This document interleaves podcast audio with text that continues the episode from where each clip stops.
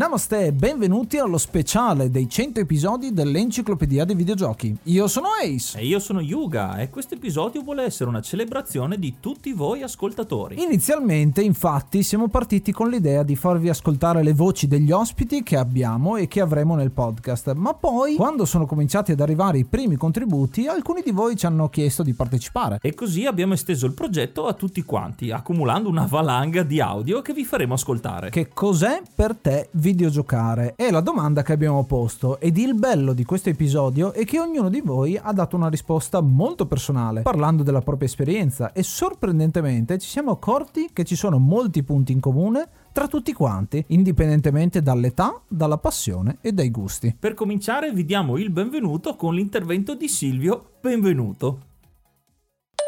Mettiamola così, qui in casa siamo sempre in quattro. Io, il mio amico immaginario, il mio subconscio e il mio me bambino. Poi c'è pure la mia dolce metà, ma come direbbe Piervito il dottore, le femmine non possono commettere gameplay. E vediamo quanti nel 2021 continuano a non riconoscere l'ironia. Ma andiamo con ordine. Il mio me bambino direbbe che videogiocare è bellissimo. Punto e basta. L'opinione più sincera che si possa avere. È come dargli torto, con la sola imposizione delle mani su dei tasti sparsi su periferiche di varia natura puoi vivere delle realtà alternative. Il mio amico immaginario è fissato con la lore, ovvero tutto quello che c'è dietro la trama, dietro il gameplay. Andrebbe a contare i peli del collo del protagonista protagonista e del cattivo ed ogni volta che parliamo mi spiega che a differenza di un film, la lore è molto importante nei videogiochi perché quella realtà non la stai soltanto guardando, la stai vivendo. E il mio me bambino è d'accordo. Per me sono un po' esaltati,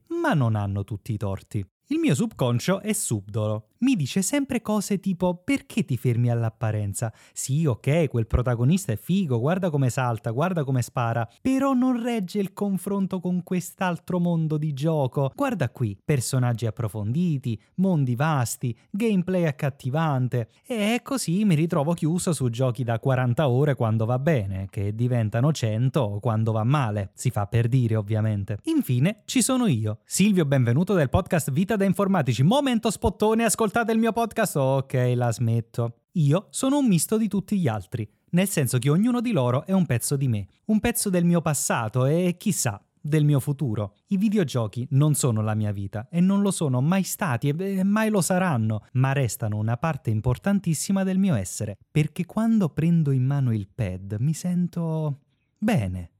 E non potrei essere più chiaro di così. Per molti videogiocare è nostalgia, come ci dice Luigi Menni Menella. Premetto che la parola videogiocare la sto usando per la prima volta qui ed ora. Un ricordo del 1999, quando con il mio Nokia, se non sbaglio, il 5110, 98-99, giocavo a Snake, che comunemente chiamavo Serpentone, finendo un sacco di livelli, eh, per carità. Però quella è stata la mia ultima esperienza. Un'esperienza leggermente precedente è stato il gioco di braccio di ferro sul Game Boy, che era bellissimo sul Game Boy, col suo pugnone lanciava i barattoli di spinaci per colpire il nemico, gli ostacoli, eccetera. Io sono riuscito anche a sconfiggere il mostro finale, così ecco, sono molto vintage su questo punto di vista. Era Bruto, non sbaglio, Bluetooth chiamato anche, gigante, su una barca e sono riuscito a sconfiggerlo. Ho anche altre esperienze fatte nelle sale giochi dove si metteva il gettone però non ero bravissimo, infatti lo facevo solo per stare così, in compagnia insieme agli altri. Il mio approccio col videogioco è distante, vuoi perché essendo di una fascia, sono degli, degli anni 80, vivo in un piccolo paese, quindi l'infanzia l'ho passata spesso a giocare fuori oppure con giochi molto più materiali, quindi il mio approccio è distante perché non ho mai avuto tanta pratica e da un lato ho anche avuto un brutto ricordo perché alcuni miei amici avevano da moltissima esperienza, avevano che ne so, la Nintendo a casa, Super Nintendo, no, come si chiama? Super Nintendo. Boh. Comunque ad ogni modo a casa giocavano a con Mario Bros. Ecco, io dico ancora Mario Bros. Che oggi si dice Mario Super Mario, si intende ecco che sia quello. Io invece no, questa è la mia esperienza, la mia non esperienza con i videogiochi. Però, in conclusione, apprezzo tanto chi sa parlare del gioco anche eh, oltre, diciamo, il, il gaming. Oppure, come ci dice Vasco, di Coin Up. Ragazzi ciao, Vasco di QueenUp. Videogiocare oggi sicuramente è un videogiocare differente rispetto a quando avevo 6, 7, 8, 9 anni. Questo perché le console si sono evolute, i giochi si sono evoluti, il modo di approcciare il gioco si è evoluto, è cambiato e quindi il mio modo di videogiocare nel corso del tempo è mutato. Oggi sicuramente il mio videogiocare stranamente è più in linea al mio videogiocare di 8 anni, non per quanto riguarda il tempo di gioco, ma per quanto riguarda il tipo di gioco. Ovvero se io oggi devo sedermi davanti a una console, scelgo console prettamente di retro gaming. Quel genere di gioco rapido, immediato, quasi arcade, lo preferisco perché mi dà la possibilità di dedicarmi 10 minuti e in 10 minuti divertirmi e sentire proprio l'adrenalina del gioco. Mentre la console di ultima generazione l'accendo nel momento in cui ho un'ora di tempo, in cui mi calo nell'avventura completamente, in cui mi immergo nel personaggio viaggio e lì mi diverto. Altrimenti quotidianamente se ho quei 5-10 minuti, un quarto d'ora, scelgo di giocare al retro gaming. Questo per me è un po' il videogiocare oggi ed è quello che mi rende felice. Poi domani, dopodomani, chissà che accadrà, per cui il mio videogiocare sicuramente si evolverà in qualcos'altro. Grazie per l'opportunità, vi auguro un in bocca al lupo per questa avventura e ci sentiamo presto. Invece un interessante punto di vista ce lo dà Simone Guidi di Atari Teca a cui diamo la linea.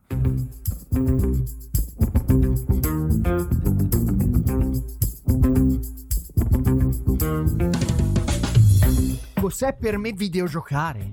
Vi rendete conto della gravità di questo interrogativo? Prima di tutto, spiace dirvelo, fratellini, ma la domanda è mal posta. Per uno della mia veneranda età non esiste solo la parola videogiocare, esiste anche l'altra parola, quella che viene sussurrata negli angoli bui del reparto geriatria del videoludico, no? La parola in questione è retrogiocare. Retrogiocare e videogiocare, mettetevelo bene in testa una volta per sempre, sono due cose totalmente diverse, un po' come l'amore e il sesso. Retrogiocare, come l'amore, è spinto dal sentimento Videogiocare, come il sesso, è spinto da... È spinto da... Eh? Eh? Forza, fratelli Corrai, spinto da... No, non dalla voglia di trombare, Yuga, dai! È spinto dall'istinto! Dall'istinto! E voi mi insegnate che quando uno supera i 40 anni, certe prodezze non se le può più permettere, no? Eh. È tutto grasso che cola quando si arriva a due colpi, cari miei videogiocatori. È dopo i 40 anni che l'istinto comincia ad appannarsi e prevale, per forza di cose, il sentimento, cioè l'amore. Prevale il retro gaming. È l'amore che prevale sul sesso, signori miei. L'amore per i classici del videogioco, l'amore per il retro gaming, per i vecchi cabinati e le vecchie console prevale sull'istinto, sui videogiochi AAA più recenti, prevale sulle next gen, prevale Ecco perché la domanda iniziale è mal posta. Da tutta questa profonda riflessione l'avrete già capito, la vera domanda per uno della mia età dovrebbe essere Oh, Omone, cos'è per te retrogiocare? Eh, eh, retrogiocare ragazzi per me è quando ti si rizza ancora. Avete capito cos'è per me retrogiocare? Oddio, è anche vero che non tutti la pensano come me. Infatti ho raccolto qualche opinione nel gruppo Telegram di Atariteca e vi farei ascoltare, come primo interlocutore, a mio cugino del terribile Emiliano Buttarelli. Che cos'è videogiocare? Beh, è facile. È affrontare mille avventure ogni giorno e vivere mille vite, eh, sempre nuove, sempre diverse.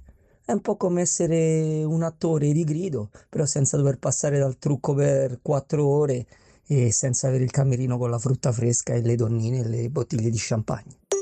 Giulio Scatassi. Io ormai l'ho diviso in due, il videogioco e il retrogioco. Il videogioco ormai ha già detto tutto quello che doveva dire a livello di gameplay, di, di giocabilità.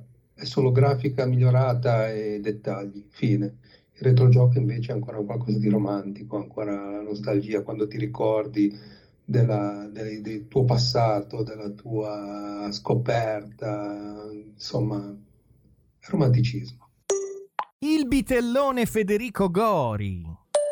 Per me videogiocare è essenzialmente divertirmi riscoprendo tante perle del passato, magari anche su sistemi strani o particolari e essenzialmente andare alla ricerca di esperienze coinvolgenti di generi disparati che possano però diciamo, farmi vivere delle emozioni o comunque intrattenermi per il tempo eh, che, insomma, che durano. Ecco, per me questo già è il massimo che, che si può chiedere da un videogioco. E l'altro bitellone Giovanni Galli. Videogiocare è giocare, è divertirsi, è rilassarsi, è mettersi davanti a uno schermo con un joystick, un gamepad o un mouse, quello che è, e divertirsi. Se con degli amici è meglio, se da soli va bene lo stesso, ma è rilassarsi e giocare. Infine Illy, un utente che condividiamo tra i nostri due gruppi, Illy di Facciamo dos chiacchiere. Eh, diciamo che per me videogiocare è la forma di intrattenimento che meglio si adatta a tutte le esigenze che posso avere perché mh, se voglio essere competitivo ho i giochi per farlo, posso giocare per godermi una bella storia o anche solo per passare il tempo e tutto questo posso farlo sia in single player che in compagnia giocando in multiplayer. Avete capito che cos'è per me videogiocare, fratellini Corrà? Ciao enciclopedia dei videogiochi! Se vogliamo parlare di nostalgia pura, ascoltiamo Stefano 2.0. Eccomi qua cari amici dell'enciclopedia dei videogiochi, spero che possa andare bene questo messaggio. Qui è Stefano del podcast Ascoltare Podcast che parla, che vi ringrazio ancora per essere stato vostro ospite svariate puntate fa. Allora, come sapete io sono un non giovane, sono un vecchio dentro e, e purtroppo videogiocare attualmente per me vuol dire eh, nostalgia, un po' come anche ho presentato là da voi il vecchio mitico Donkey Kong. Significa nostalgia perché attualmente io non videogioco molto, anzi praticamente zero. L'ultimo giochino che ho utilizzato è stato sul cellulare. Ci gioco perché ogni tanto il mio figlio più piccolo mi dice papà facciamo una sfida per così un po' allietare il tempo di mio figlio più piccolo che ogni tanto vuole gareggiare col papà per me appunto il videogioco era quello degli albori che ho conosciuto, i coin op che ho conosciuto al bar, che ero un ragazzino appunto che aveva, su per giù avevo l'età dei miei figli, quindi sui 11, 12, 13 anni, non ricordo bene. Quello era la scoperta del videogioco, una cosa eh, impensabile ancora ai miei tempi, che c'erano solo i flipper o il cosiddetto biliardino, appunto il calcetto, come volete voi, come capite meglio voi. E quindi appunto a me sono rimasti così impressi i vari Pac-Man, eh, Donkey Kong, nostalgia, insomma, operazione nostalgia. Ho visto perfino che adesso hanno fatto una rimasterizzazione, diciamo così, un remake della console con l'EcoVision eh, mi sembra si chiama Amigo, Coleco Amigo, una cosa di questo genere, dove ripresento tutti quei giochi là, ecco che anche quelli sono nostalgia perché eh, purtroppo così a casa mia non è che, che, girassero tanti soldi, quindi le console le ho viste appunto poi ne, negli anni successivi così in mano ad altri, l'unica che vedevo è quando andavo da qualche amico che l'aveva, tipo avevo uno, un, un, amico di fronte a casa mia che aveva la ColecoVision, ogni tanto andavo ospite, ecco, tutto qui. E grazie ancora per l'ospitalità, alla prossima, ciao a tutti da Stefano di Ascoltare podcast. Ma il videogioco, visto che è legato ai ricordi, è legato anche ai propri genitori e a condividere il tempo insieme, come ci racconta Lorenzo. Ciao, sono Lorenzo del podcast Da 0 a 42. Il videogame è un'esperienza che mi ha accompagnato per tutta la vita e che mi sta tuttora accompagnando. Ha segnato varie epoche, potrei dire, diverse della mia esperienza, della mia vita fino ad oggi. Potrei partire veramente raccontando fin quando da bambino giocavo con mio papà al Nintendo 8 bit e poi al Super Nintendo. Una quantità di cose in quella fase da piccolo, da bambino, in cui per me giocare giocare era anche condividere del tempo con mio papà e non solo. Era un momento di svago e di divertimento e di gioco e sicuramente molto molto divertente che ricordo veramente con grande grande piacere. Crescendo poi è arrivata l'epoca della PlayStation, quella un po' più da adolescente, dove potevi taroccare il gioco, farti il CD masterizzato. Ero uno dei primi con il masterizzatore all'epoca e mi sentivo veramente un boss. In quell'epoca lì giocavo più che altro da solo con i miei amici quando venivano a casa casa da me e anche lì veramente era una condivisione di un'esperienza. Mi ricordo che col mio amico Riccardo ci compravamo tutti i giorni un tubo di patatine Pringles e una bottiglia di Coca-Cola e cercavamo di prendere le patenti di Gran Turismo per pomeriggi interi. Non so come abbiamo fatto entrambi a sopravvivere a quel regime alimentare. Tuttavia siamo ancora qua, sia io che lui, belli sani e vegeti. Crescendo poi sono andato avanti anch'io e mi ha accompagnato forse in un momento più solitario dove mi sono impallinato coi giochi manageriali, tutti i manageriali di calcio possibili e immaginabili. Tra tutti questi mi ricordo benissimo di uno scudetto 98 nel quale portai alla fin fine il Perugia a vincere la Champions League nel 2014 con il gol di Fredrik Parkhagen. Credo che non esista nemmeno quel giocatore, ma il fatto che ancora oggi io mi ricordi quel nome è incredibile ed è emblematico di quanto queste cose abbiano segnato la mia vita e quella di tante altre persone. Infine, anche oggi il videogioco fa parte della mia quotidianità, della mia vita, ovviamente in percentuale minore perché il tempo a disposizione è molto meno, avendo una vita completamente diversa da quella di un adolescente, dovendo lavorare, eccetera, eccetera. Ma resta comunque un appuntamento serale di ritrovo, seppur virtuale, in chat con i miei amici. E al di là di quello che si giochi, FIFA, NBA o qualsiasi altra cosa, è proprio un modo per stare insieme anche a distanza, soprattutto in questo momento, per chiacchierare con loro. In questo caso il videogame è più una scusa per poter parlare del più e del meno, per poter sfogarsi, per poter dire tutto quello che ci passa per la testa, accompagnati comunque costantemente da qualcosa di videogiocabile. Ed allora davvero grazie a voi ragazzi per questa iniziativa e grazie anche ai videogames per tutta la compagnia che pure loro mi hanno fatto fino ad oggi e che sicuramente continueranno a farmi. Ciao a tutti! Generazione a confronto anche nell'intervento di Pezzo di Nerd. Secondo me bisogna vedere la cosa sotto un aspetto concreto, non come un'entità astratta. Magari diamogli anche il nome di passione. Nasce, cresce e si evolve, però c'è una differenza. A parer mio non muore. Per molti videgiocare è un mero passatempo, ma mh, per altri, tanti altri, è vitale, praticamente è uno sfogo, un bellissimo sfogo mi sbilancerei di dire una necessità. Nel mio caso specifico c'è sempre stato qualcosa che ha provato a tenermi lontano da questa passione. Da ragazzino esci a giocare con gli altri bimbi, da adolescente studia, da adulto lavora, da padre va dai tuoi figli. Occhio però, quest'ultima non va vista assolutamente come con un'accezione negativa, ma come una responsabilità. Forse però il bello è proprio lì, è il fascino delle cose difficili, proprio il renderlo ancora più appetibile e mm, di- diventano possibili solo con sacrifici, però sono sacrifici che non pesano, sono sacrifici che mm, servono, servono e fanno bene perché sono fatti col cuore. Ormai alla soglia dei 40 e con molti impedimenti della vita reale mi trovo forse a giocare più ora che allora. Perché? La domanda è questa, perché? Perché è così, perché deve andare così. Quindi io riassumerei tutto il discorso e la risposta appunto a questa domanda iniziale con una parola sola. Che cos'è per te videogiocare? Per me è ossigeno. E se vogliamo mettere un passo in avanti verso il futuro, sentiamo anche cosa ha da dirci Pio 3D.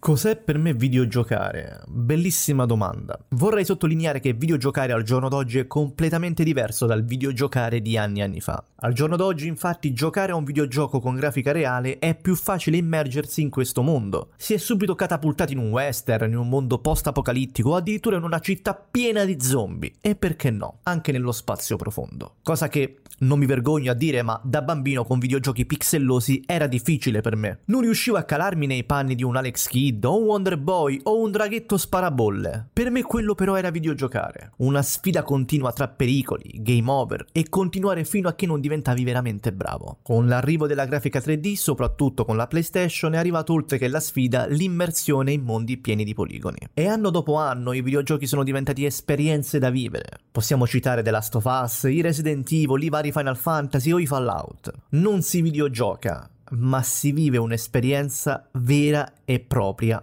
unica nel suo genere. E in sala giochi poi, come non possiamo citare Pac-Man, Dig Dug, Asteroid e perché no, Metaslug. Lì sì, si videogiocava. In casa con le console con giochi come Sonic, Super Mario, Zelda, si videogiocava. Ma con l'arrivo di console sempre più potenti il concetto videogiocare si fonde con un'esperienza vera e propria. Che, come ho citato prima, diventa una vera e propria immersione. La cosa sinceramente mi fa venire i brividi, perché se ci fate caso, tutto questo è accaduto in pochi anni. Siamo solo all'inizio. Cosa ci aspetta il futuro? Quindi, cosa dire? Se voglio videogiocare, accendo una vecchia console. Se voglio entrare in un mondo fatto di poligoni, accendo queste console. Crescere con i videogiochi può essere un'esperienza formativa. Ce lo spiega Andrea Sett Marino.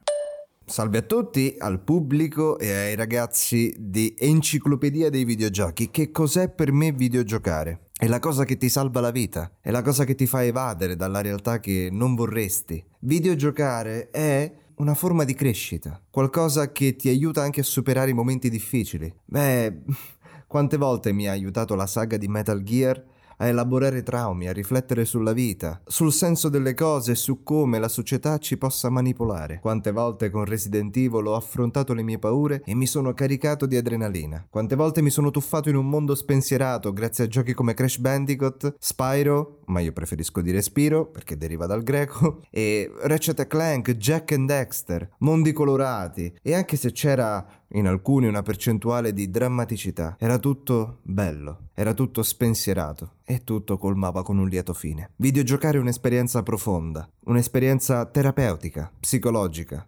E non è per fare dei paroloni, non è per sembrare intelligente ma non va sottovalutato. L'esperienza videoludica si è evoluta da normalissimi arcade che ti facevano sfogare a esperienze eh, profonde, con della trama, con un intrattenimento incredibile. Un media unico, insostituibile. E vogliamo parlare di giochi come Legend of Zelda o Ocarina of Time. Giochi che ti immergevano nell'avventura, ti facevano sognare ti facevano essere davvero l'eroe di una fiaba e ti davano la possibilità di allenare il cervello con tantissimi enigmi. Io amo videogiocare e credo che non smetterò mai. È l'esperienza che, che mi ha formato e mi continua a formare. Infine voglio citare giochi come The Last of Us o Uncharted, giochi che sono anche un po' dei film. Giochi che eh, a loro modo essendo molto moderni rispetto agli altri titoli che ho citato, hanno creato sensazioni uniche, esperienze videoludiche mai viste prima. Io con Uncharted ho viaggiato in tutto il mondo, rimanendo a casa. e ho visto posti meravigliosi. Ed è per questo che PlayStation, durante il Covid a marzo, regalò la trilogia di Uncharted per farci viaggiare da casa. E questo è una cosa molto bella e profonda. Ciao a tutti e grazie per l'ascolto ma può essere anche un eh, aspetto meno importante della propria vita, ma che ci si ricorda bene, come ci dice Angelo Astrei. Io non ho mai videogiocato né tanto né bene, però l'ho sempre fatto con un sacco di piacere. Ho iniziato quando mia nonna, in occasione della prima comunione, regalò a me e mio fratello due Game Boy Color. Furono sudatissimi come regali, però alla fine, come tutte le nonne accontentano i loro nipoti, ce li regalò. E noi, anziché comprare due cassettine, due giochi diversi, cosa che economicamente sarebbe convenuta, compravamo dei doppioni per poter andare avanti insieme nel corso del gioco. E questo era molto bello. Oppure quando c'era un Game Boy solo, il classico primo tempo io, il secondo tu o un livello ciascuno su Super Mario, gioco per il quale ancora litighiamo su chi sia tra di noi che l'abbia finito. E poi, dopo essere diventati maggiorenni, sia io che mio fratello, abbiamo deciso di ricomprare una PlayStation 4 insieme e è stata occasione per trascorrere del tempo insieme però da adulti e quindi anche vivevamo separati ormai, no? ognuno aveva preso la sua strada, è stata un'altra volta un'occasione di ritrovo, un momento di ritrovo. Io poi sono diventato papà, la PlayStation l'ho messa da parte anche perché non c'è più il tempo materiale materiale per utilizzarla. Mio figlio non vedo l'ora che si riattivi dal punto di vista dei videogiochi, già comincia con lo smartphone, però mi piacerà vederlo proprio su console perché spero possa essere per un'altra volta per me l'occasione di trascorrere del tempo insieme a qualcuno a cui voglio bene. Quindi per me i videogiochi sono questo, l'occasione per trascorrere insieme il tempo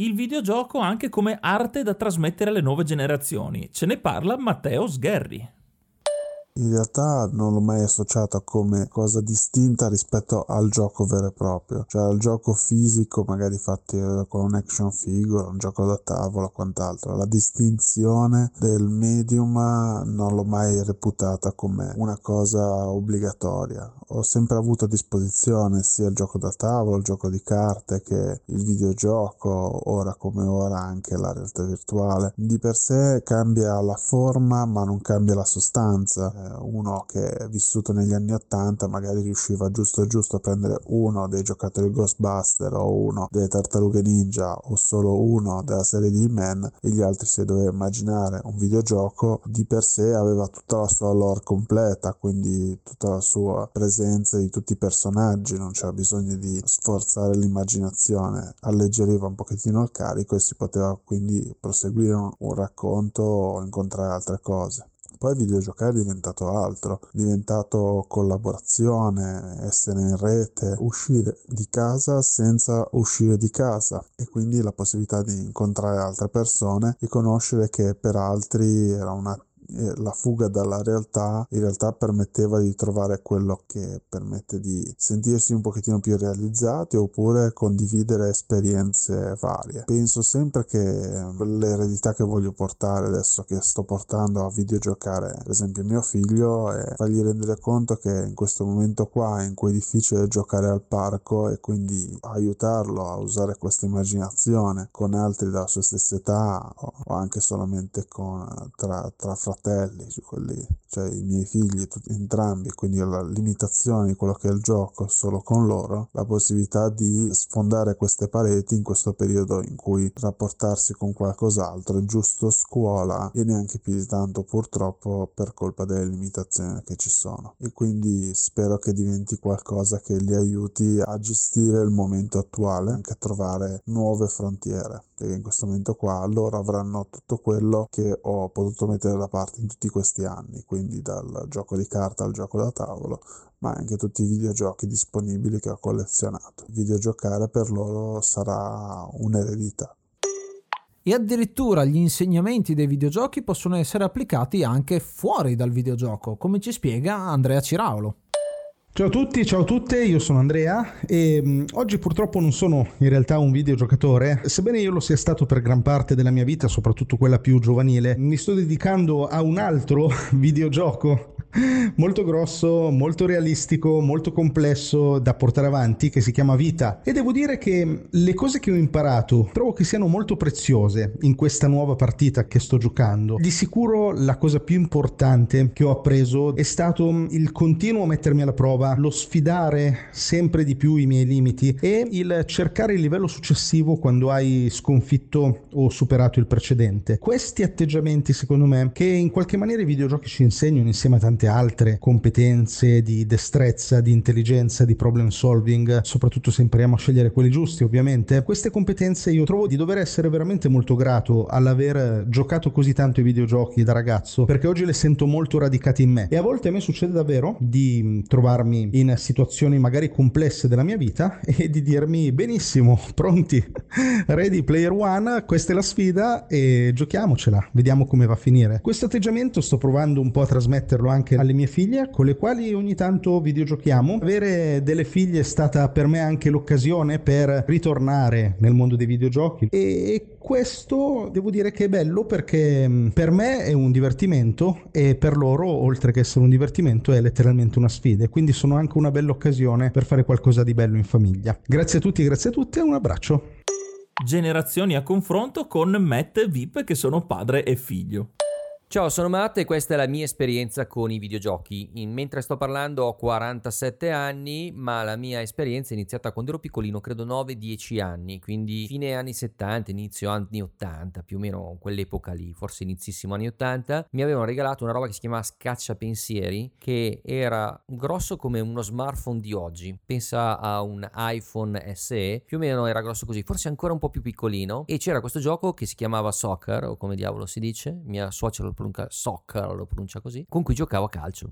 C'era una squadra sola che giocava contro l'altra, era triste, diceva tin tin tin tin, faceva una cosa così ovviamente rigorosamente in bianco e nero e quello è stato il mio primo. Poi ho avuto Donkey Kong, simile come formato e c'era questo scimmione che vabbè è un classico, io non me ne intendo di videogiochi quindi rischio di smontare un mito, però giocavo con questo scimpanzé scimmione, quello che era sempre con uno scacciapensieri. Poi però invece è arrivato il personal computer, credo fosse l'83-84 e a Natale mi hanno regalato lo ZX Spectrum 16. Allora a quel tempo c'era il Commodore 64 che era quello che avremmo voluto tutti, il Commodore VIC 20 che era quello un po' meno potente e poi c'era il concorrente che era lo ZX, c'era lo ZX Spectrum da 16 e quello da 32. Io ho quello da 16 ed ero un po' triste per questa cosa qua perché avrei voluto il 64. Infatti, dopo tre mesi, per fortuna, torniamo dalla montagna e non troviamo più una maniglia della porta dell'appartamento perché non c'era più. Avevano svaligiato completamente la casa e si erano portati via anche lo ZX. Con mia somma gioia, però ho fatto tutto quello triste, così ho impietosito tutti e alla fine, dopo un mese circa, mia nonna mi ha regalato il Commodore 64. E lì ho incominciato a giocare. Allora, questo Commodore 64 era una tastiera un po' cicciona, spessa, bella, bellissima da vedere. Di fianco aveva un registratore collegato con un cavone e dentro mettevi delle cassette. Queste cassette tu le mettevi, facevi partire, press play on tape e il tuo televisore, nel mio caso un Telefunken, non mi ricordo, pochi pollici comunque a colori, vedevi tutte queste strisce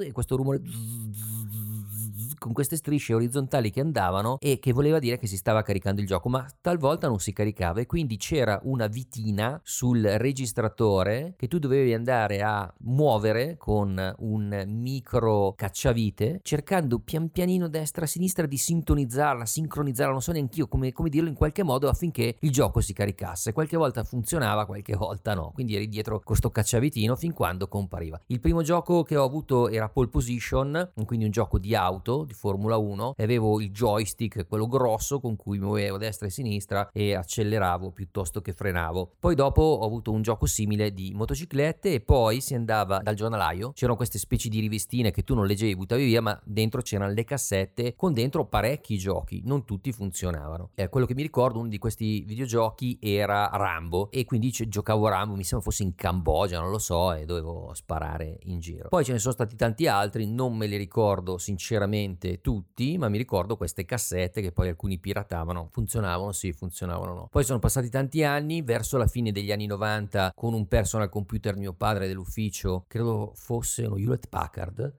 Al tempo si chiamavano Hewlett Packard, c'era proprio scritto in due, non era HP, ma era proprio scritta tutta Hewlett Packard, con dei floppy disk. Caricavo sto gioco dove c'era un ispettore, che io dovevo fare l'ispettore, che si muoveva in determinati ambienti, comparivano delle scritte che erano in inglese ed erano degli indizi e tu dovevi scoprire poi alla fine che cosa era successo. Solo che era talmente scarso quel personal computer che caricava solo un pezzo di gioco e a un certo punto crashava. Poi sono passati tanti anni, ho avuto tanti computer successivamente, ma ho smesso di essere appassionato uh, di giochi. Mentre lui che sta per parlare, che ha 11 anni, è un grande appassionato di videogiochi e adesso ti racconta la sua esperienza con i videogiochi. Che cosa sono per te i videogiochi VIP? Allora, i videogiochi possono essere una um, forma di svago come di divertimento, possono essere a scopo individuale o uh, a scopo di un gioco di squadra con i propri amici o con sconosciuti. Si è passato da giocare da soli tanto tempo fa a giocare con persone che vengono da tutto il mondo. Ad oggi i giochi più giocati sono gli sparatutto, dove appunto bisogna sparare sparare qualsiasi cosa si muova, specialmente i Battle Royale. Raccontata breve- brevemente, ci sono sulla centinaia di persone che scendono da un aereo o comunque un mezzo volante, atterrano su un'isola, prendono delle armi, l'ultimo che sopravvive, l'ultima squadra, vince. Giochi meno giocati invece sono quelli di auto o anche quelli um, pacifici, tra virgolette, tranne Minecraft che è molto giocato. Ma per te cosa rappresenta il videogioco? Quando giochi cosa rappresenta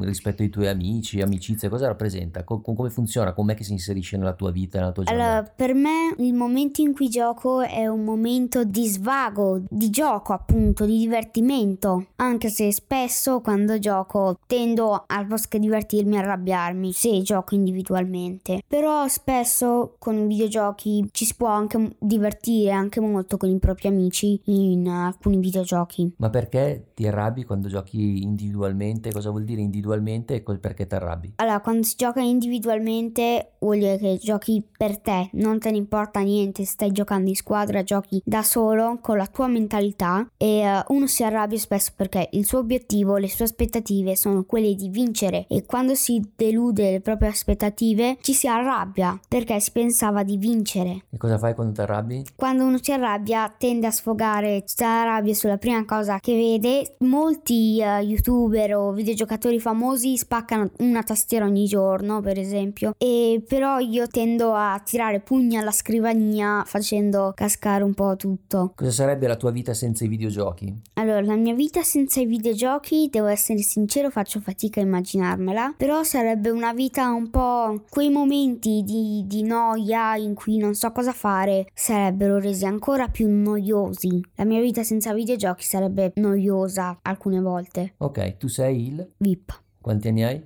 11. Saluti. Ciao. Christian Pixio ci parla di come stare insieme agli altri sia una cosa fondamentale. Ciao Ace Yuga, sono Christian di Game Revs. Videgiocare mi riporta a quando ero bambino, a quando i miei genitori mi regalarono il primo NES che io imballavo tutte le sere. Lo scollegavo, ritrovavo poi il canale il giorno dopo e passavo così davanti alla televisione, nella mia cameretta, dei momenti indimenticabili con Castlevania, con Super Mario Bros, Mega Man, Metal Gear. Erano veramente dei momenti magici. Oggi, beh, oggi il mercato dei videogiochi è cambiato molto. La sensazione è sempre la stessa, di stare lì, magari adesso con mia figlia, giocare, condividere, perché anche questo era videogiocare e lo è sempre stato. Quando ci ritrovavamo nelle sale giochi, quando guardavamo gli altri giocare, quando ci sfidavamo, era tutto con una magia diversa. Tutto cambiato purtroppo, ma da un certo lato è rimasto sempre lo stesso. Ancora adesso prendere un controller in mano, un arcade stick, un mouse e una tastiera è qualcosa che ci riporta delle sensazioni che erano e sono ancora meravigliose. Tutte le persone che ho conosciuto durante questa trentennale esperienza, me li porto sempre con me, ovunque vado, con qualunque gioco gioco, il fulcro è proprio quello. Per me videogiocare è tornare bambino ancora una volta. Stare insieme a giocare e condividere senza limiti di età. Ce lo spiega Dario. Sono Dario. Per me videogiocare è un piccolo svago, un passatempo, è un momento di condivisione, divertimento e anche sfida tra gli amici. Ma eh, se guardo meglio dentro di me, mi rendo conto che è anche un momento di condivisione, condivisione tra generazioni. E ti spiego, secondo me i videogiochi riescono ad emozionare, divertire e a mettere sullo stesso piano diverse generazioni. Penso al vecchio Pong. Sono stato tra i fortunati possessori di Pong perché avevo dei fratelli mm, più grandi di me che ce l'avevano ed io, eh, che giocavo con loro, ero molto piccolo ma ci divertivamo ed emozionavamo insieme. Poi, passati gli anni, la situazione si è ribaltata. Io adolescente che giocavo con le prime console della Siga e loro giocavano con me ed erano sbalorditi nel vedere certe grafiche, certi colori, quanto me, fino ad arrivare poi ad oggi, dove mi ritrovo a giocare con mio figlio o con il mio smartphone o sulla sua Nintendo, ma la situazione è sempre la stessa, cioè con gli stessi occhi e lo stesso entusiasmo che giochiamo ed è fantastico perché non credo che ci siano tante altre cose che possono mettere insieme generazioni diverse, età e riescono a far divertire e condividere così. Quindi per me videogiocare è questo, condividere, divertirsi eh, senza limiti. Ma videogiocare è fatto anche di odori, di ricordi e di posti, come ci racconta Fabrizio Macario nel suo intervento. I videogiochi per me sono tante cose. Sono il ricordo di locali bui, di odore di sigarette, di fila ad aspettare il proprio turno, di quelle mille lire che i nonni mi davano per giocare, di quei vecchi signori che ci guardavano male mentre loro giocavano a carte. Loro, incatenati al loro regime di segni, di bevute, di bestemmie, e noi, noi invece sapevamo che il futuro sarebbe stato di plastica, di ferro e di silicio. Il futuro è poi arrivato. I locali bui sono spariti e i videogiochi si sono trasferiti nelle nostre case. Ci hanno permesso di giocare con persone distanti da noi, sia come spazio che come cultura. Avevamo visto giusto da bambini. I videogiochi, dal punto di unione per noi piccoli del paese, sono diventati oggi punto di unione per persone di tutto il mondo che hanno in comune un obiettivo: giocare. I videogiochi possono aiutare anche a fare nuove amicizie. Ci racconta la sua esperienza Yuka Ali.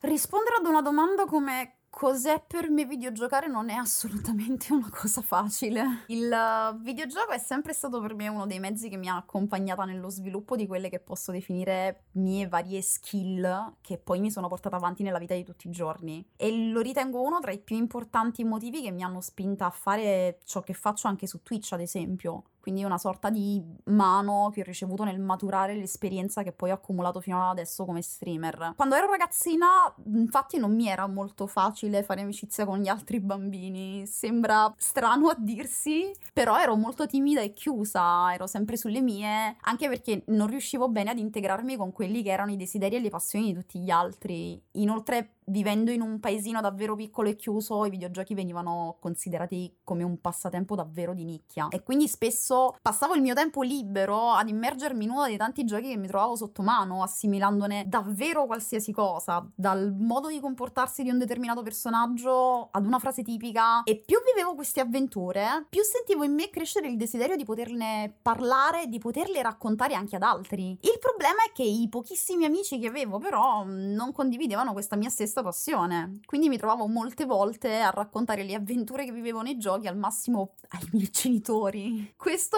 fino a quando con Final Fantasy VIII mi sentii così coinvolta dal gioco che sentivo proprio il, il bisogno fisico di poter far capire a chi mi stava intorno quanto coinvolgente e potente potesse essere un videogioco. Quindi un giorno mi feci coraggio, invitai tutti i miei pochi amici a casa mia e chiesi a loro di provare a giocare insieme. Essendo però Final Fantasy VIII un single player ed essendo loro lontani da questa mia stessa passione, decisi di prendere io in mano il controller e coinvolgerli facendo vedere a loro la mia partita, cominciando per esempio anche a doppiare i personaggi, a spiegare le mie teorie sulla trama, a chiedere loro consigli o pareri su cosa fare e come. E devo dire che dallo scetticismo iniziale i miei amici cominciarono poi a farsi tirare dentro minuto dopo minuto sempre di più, tanto che poi cominciammo ad organizzare delle giornate appositamente dedicate proprio al portare avanti la trama di Final Fantasy VIII in questo, in questo caso e poi loro stessi avevano ormai disegnato me come videogiocatrice. E di tanto in tanto facevamo per esempio una colletta per poter comprare non so un titolo che poi prontamente provavo io mentre i miei amici intorno a me cominciavano a darmi dei consigli. E non mi sarei mai aspettata che anni dopo mi sarei ritrovato a fare esattamente la stessa cosa. Il gruppo di amici si è espanso sempre di più però praticamente la sensazione è la stessa che mi porto ancora dietro. Sono ancora tutti qui in camera mia a condividere qualcosa che io ritengo uno dei più potenti mezzi di espressione e di intrattenimento degli ultimi tempi. Ed ho scelto questo come esempio per rispondere alla domanda perché credo sia il collegamento più diretto con un qualcosa che faccio ancora adesso e che mi ha segnata profondamente.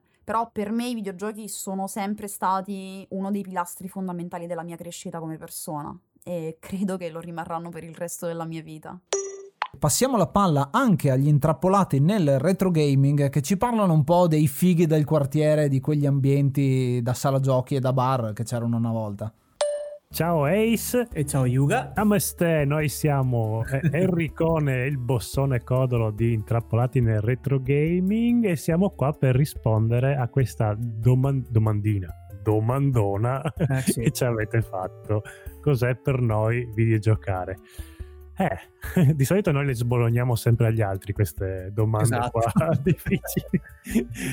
allora, vabbè, dai, per non perdere troppo tempo, per me videogiocare è un po' come accettare una sfida, una nuova avventura, però senza stressarsi. A me quello dei... mi spiego meglio, quello che mi piace dei videogiochi è quando eh, riesci a dare il colpo perfetto al momento perfetto, quindi mi, quindi mi piacciono tantissimo i colpi, i, i, giochi dove fai il cecchino, i, i, giochi di golf anche mi piacciono, che sono tutti quanti giochi che hai un'unica possibilità per far vedere quanto sei un figo che nella realtà non sei e poi c'è anche l'aspetto di proprio immergersi in un'avventura, che c'è sempre un buon libro, però un videogioco magari non è bello come leggere un libro, però è più avvincente che come guardare un film, secondo me, che di, lì diventi un po' più tu il personaggio. Ecco, tutto questo videogiocare è per me. Per te? Beh, guarda, io che sono un vecchiaccio che ormai mi, mi, mi viene un po' così dirlo, ma videogioco da quasi 40 anni che eh. Vabbè, ragazzi, ne ho 44, ho cominciato a giocare a 5-6 anni, quindi sono quasi 40 eh, giocare, neanche arrivavi alle manine lì al eh, cabinato, cosa volevi giocare? Pensavi mio... di giocare? con il mio Atari 2006, dai, mi divertivo con Django Lamp. E quindi sì, una domanda semplice ma risposta complessa per uno come me, quindi ti posso dire che nei, nel corso degli anni è un po' evoluto il perché videogioco. All'inizio videogiochi perché ti diverti, comunque videogioco, videogioco, quindi prevede che ci sia la parte ludica. E all'inizio boh, eh, era come una sfida personale o una sfida contro il tuo amico con quale facevi il doppio, oppure una sfida al punteggio, una cosa che ormai non esiste neanche più. Eh, oddio, ci sono gli obiettivi, gli achievement, quindi... Sì, però una volta sai, avevi le tre letterine, avevi comunque Esatto. dovevi fare il tutto, il, tutto il bar, tutto il quartiere sapeva Esatto. quanto eri figo. Poi crescendo anche un po' con l'evoluzione dei videogiochi, videogioco anche perché eh, voglio imparare qualcosa, voglio conoscere una storia e voglio emozionarmi, soprattutto questi ultimi anni con i vari indie, con i vari giochi, eccetera. Siamo andati oltre, secondo me, al puro concetto di divertimento, Eh, ma Perché per fortuna i videogiochi si sono evoluti tanto negli Certo. anni, perché belli belli retro gaming, però per fortuna si sono anche evoluti dopo i videogiochi. assolutamente sì. Adesso il videogioco è, è un'esperienza Fantastica. È cresciuta con noi, il videogioco si è evoluto con noi. È un vecchiaccio anche lui, quello che non ha più come freschezza lo fa con l'esperienza, anche lui come noi vecchiacci. esatto. L'entusiasmo è ancora grande. Beh, direi che abbiamo dato delle bellissime risposte, io sono molto soddisfatto, ti do una pacca sulla spalla, non picchiarmi. Grazie, ricambio con una pacca amichevole. Va bene, ancora grazie e namaste! Grazie ragazzi, ciao! Eugenio Zazzara ci parla di come il videogioco possa essere anche un momento di introspezione.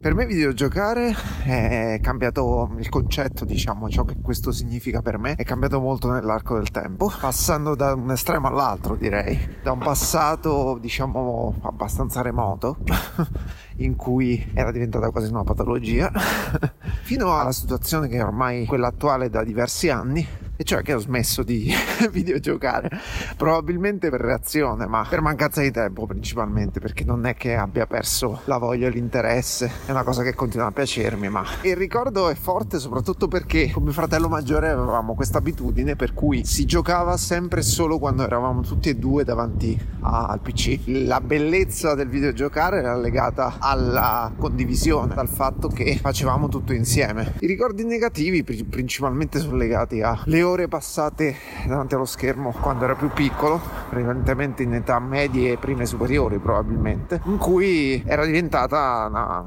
un'ossessione quasi, era quasi l'unica cosa che esisteva. Non è stato un periodo lungo per fortuna, però insomma, come dire, non si dimentica, ecco. E poi ho anche un ricordo lavorativo, nel senso che per un breve periodo ho lavorato come game tester in Inghilterra, giocando tutto il giorno, quindi praticamente sono tornato un pochino al punto di partenza. e questo è avvenuto circa una decina di anni fa. Tornavo a fare 6-7 ore quante erano di gioco tutto il giorno, ma uno mi pagavano per farlo, due lo facevano in un contesto molto stimolante perché eravamo disposti in questi open space per lingue e quindi c'era un ambiente molto multiculturale. La dimensione del gioco non era chiusa in se stessa, personale, individuale e introversa, ma diventava una dimensione molto più sociale, ecco. Paolo Pacchiana ci racconta una storia un po' più recente che ha a che fare con eh, anche la rottura col mondo dei videogiochi ad un certo punto e poi è recuperato in seguito. Partiamo dal presupposto che eh, i videogames e in realtà un po' tutto il mondo della tecnologia mi sono sempre stati molto vicini sin da quando ero piccolo perché mio padre aveva un negozio di informatica, quindi io sono cresciuto a pane, computer, Xbox, PlayStation. Soprattutto quando avevo 15-16 anni c'è stato un momento nella mia vita in cui pensavo di voler perseguire la carriera del videogamer professionista, anche se al tempo non esisteva ancora questa cosa, perché ero veramente bravo a Call of Duty, giocavo io e alcuni miei amici di scuola ci trovavamo ogni pomeriggio a giocare a Call of Duty. In realtà per me era una scusa per passare il pomeriggio in compagnia di amici, chiacchierando su Skype o su qualche altro mezzo, non mi ricordo, e nel frattempo giocando. E mi ha accompagnato un po' per tutti i miei anni mh, di, di scuole superiori. Poi dopo c'è stato un momento in cui ho avuto proprio una rottura e da allora in realtà non gioco più moltissimo ai videogames perché mh, onestamente ho preferito concentrarmi su altro. Anche se ricordo mo- con molto piacere, con molto piacere quando ci giocavo e quando mi divertivo insieme ai miei amici. Poi ultimamente ho riscoperto con i miei cugini, in realtà al mercoledì pomeriggio, ogni volta che ci troviamo da mia nonna, questa tradizione, ci troviamo a pranzo da mia nonna tutti insieme, ci prendiamo sempre una mezz'oretta assieme per giocare assieme a qualcosa, perché fa proprio convivialità, compagnia, si sta bene, poi le liti, i- tutto quello che che ne concerne dopo fa veramente mm, molto molto piacere, mi rende, mi rende contento. Quindi non so se questo può essere il mio contributo al cosa significa videogiocare. Ti avevo promesso un audio, quindi eccolo qui. Il nostro amico Vanak ci dice come il videogioco sia anche un modo per cercare se stessi.